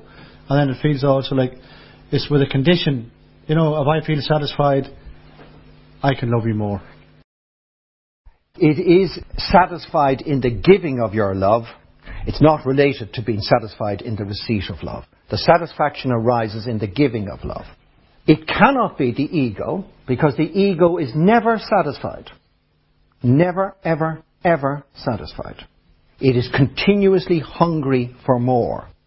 And if I give a very simple example, many, many years ago, when I was a young man, I was offered a lift in a Rolls Royce.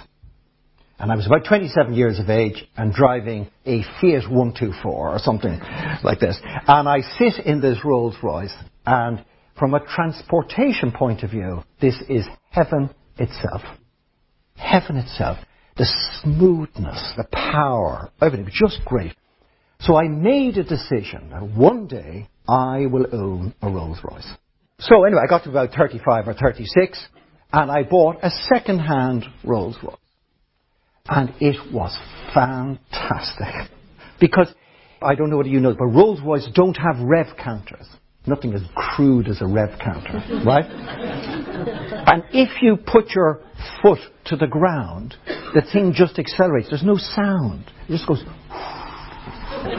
no, it's, it's engineering at its very best. And for a while, I deluded myself, thinking, I am now totally satisfied from a motor vehicle point of view. Because I have the best car in the world. So I'm a satisfied man. I thought it was excellent. Until one day I had to bring the car to be serviced. And the very clever salesman said, by the way, we have the latest model in. Would you like to sit in it? So I sat in the latest model. And I wanted it. I'm afraid that's the way it is. So it's a bit like that if you marry somebody and it's ego based, after about 20 years of marriage, you want the latest model.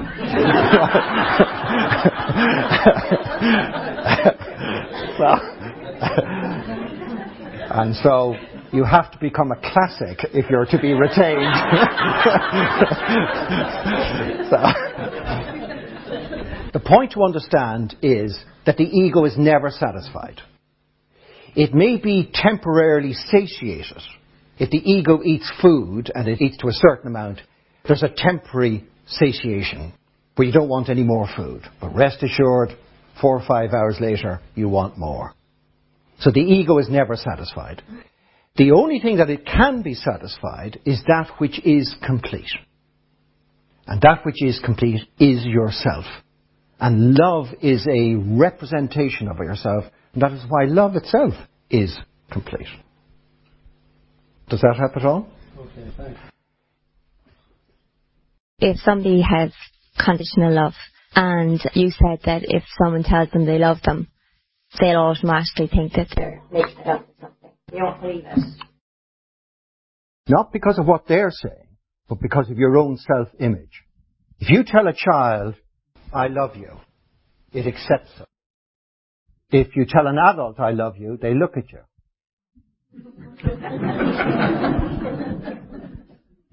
they doubt it. So it's, it's you that they doubt or themselves? They doubt themselves. Because they doubt themselves, they doubt you.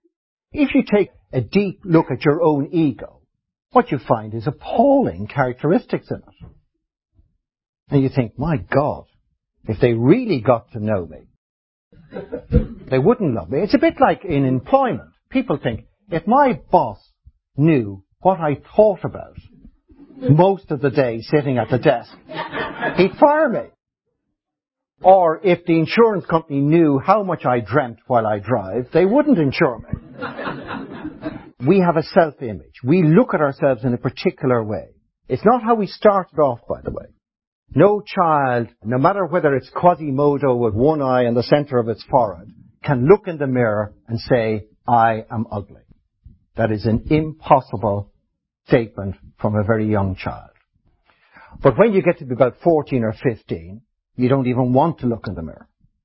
You think, wasn't God cruel? Why did he give me my father's nose? Why does genetics have to work? So none of us can look in the mirror without criticism. And none of us can look at our mind without criticism.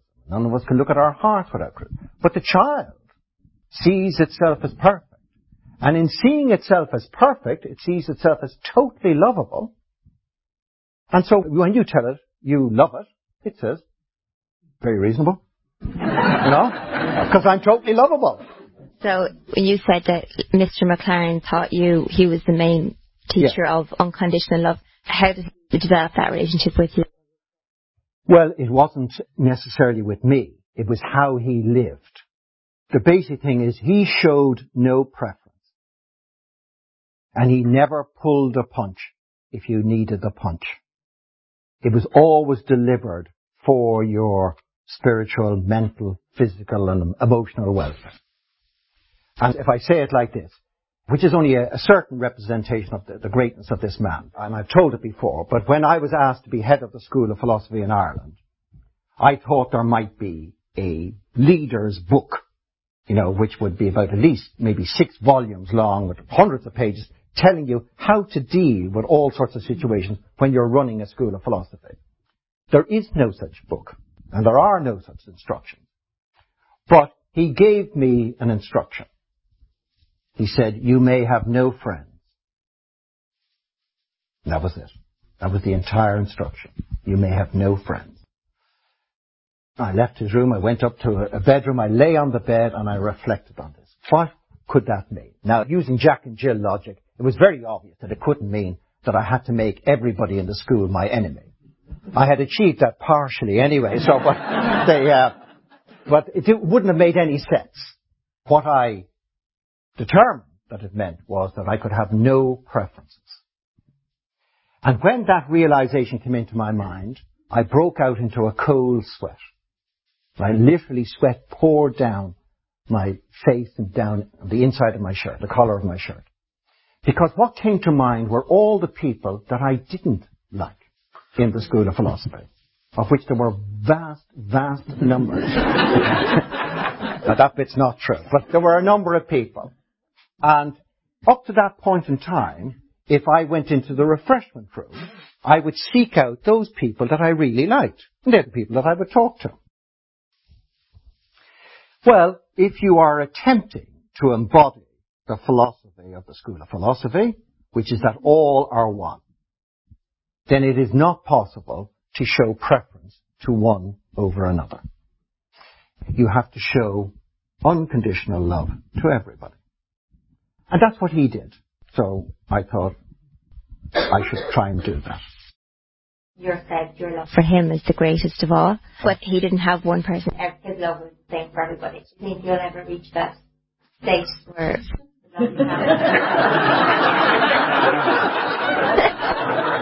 Are you implying that I haven't? well, what I am happy to do, first of all, I know that it is attainable.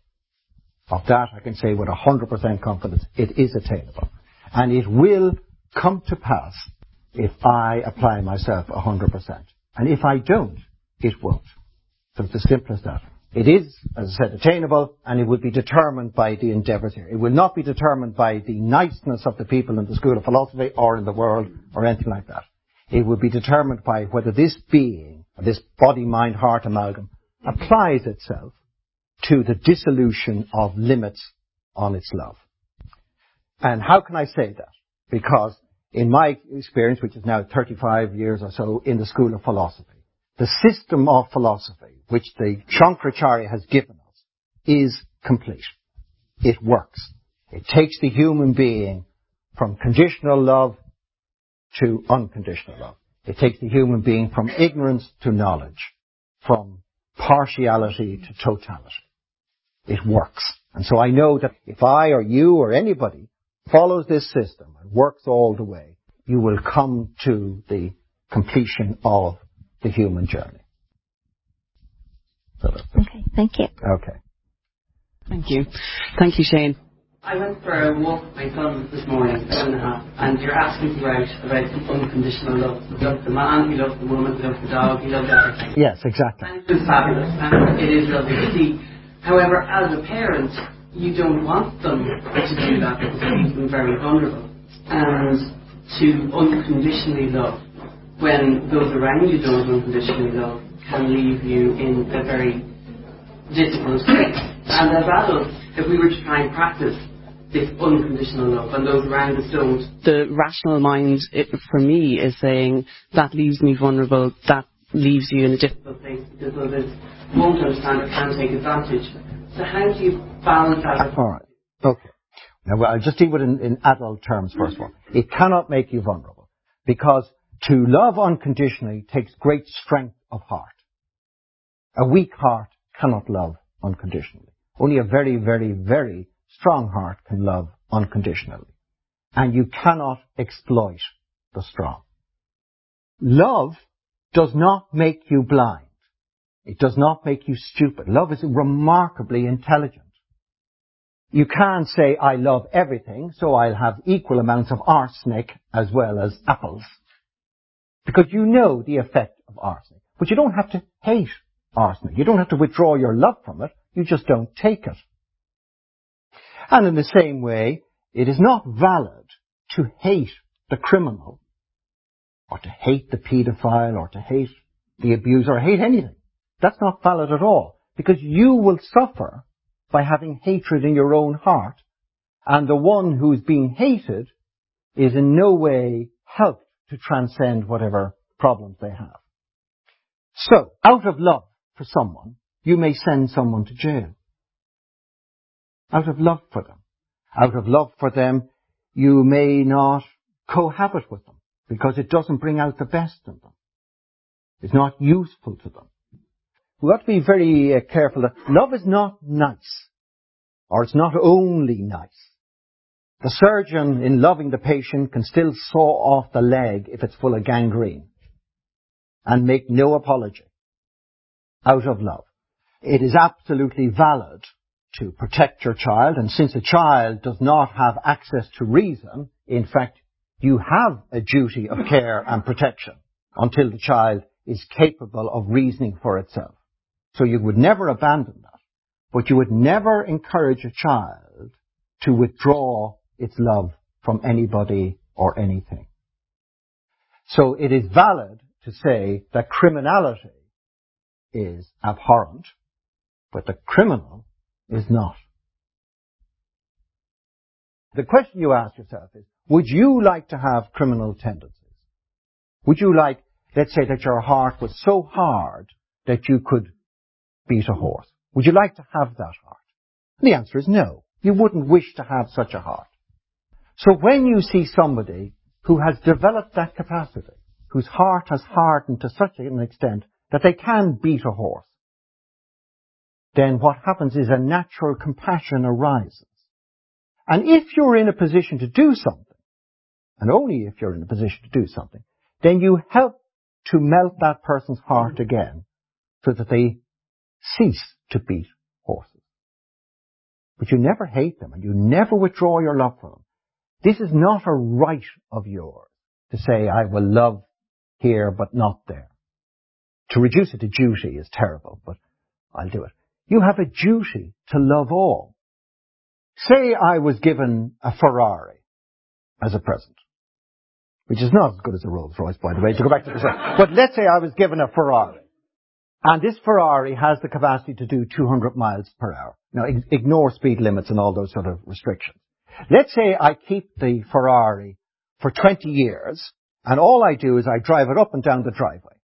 So I get it into reverse, I go 20 yards down the drive, now achieving 6 miles per hour. Then I apply the brakes and I bring it back up to the garage again.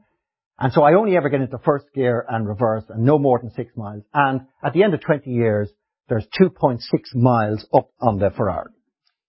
And let's say I tell somebody, by the way, I have a Ferrari and this is how I use it.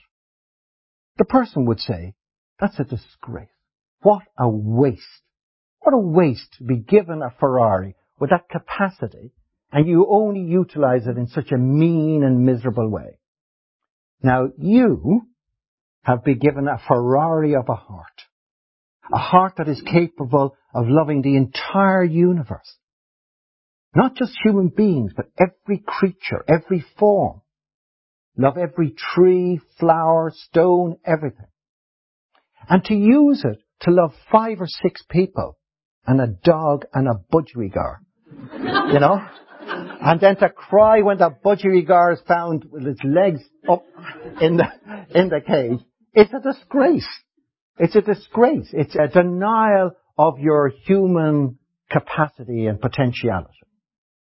When a child comes into the world, it does not come in with a fully developed mind, but it does come in with the capacity for unconditional love. So that is fully formed already. Isn't that magnificent? That you don't have to grow it. It's there. Now, it naturally expresses itself with mother, father, and children. And what the Shankaracharya says is that if not impeded, it will expand from family to friends to school to society to nation to humanity to the universe. It will all happen naturally. You don't have to do anything. All you have to do is to make sure there are no impediments stopping this natural expansion. So as a parent, you should encourage your child to love everybody and everything unconditionally. That's it. Thank you very much.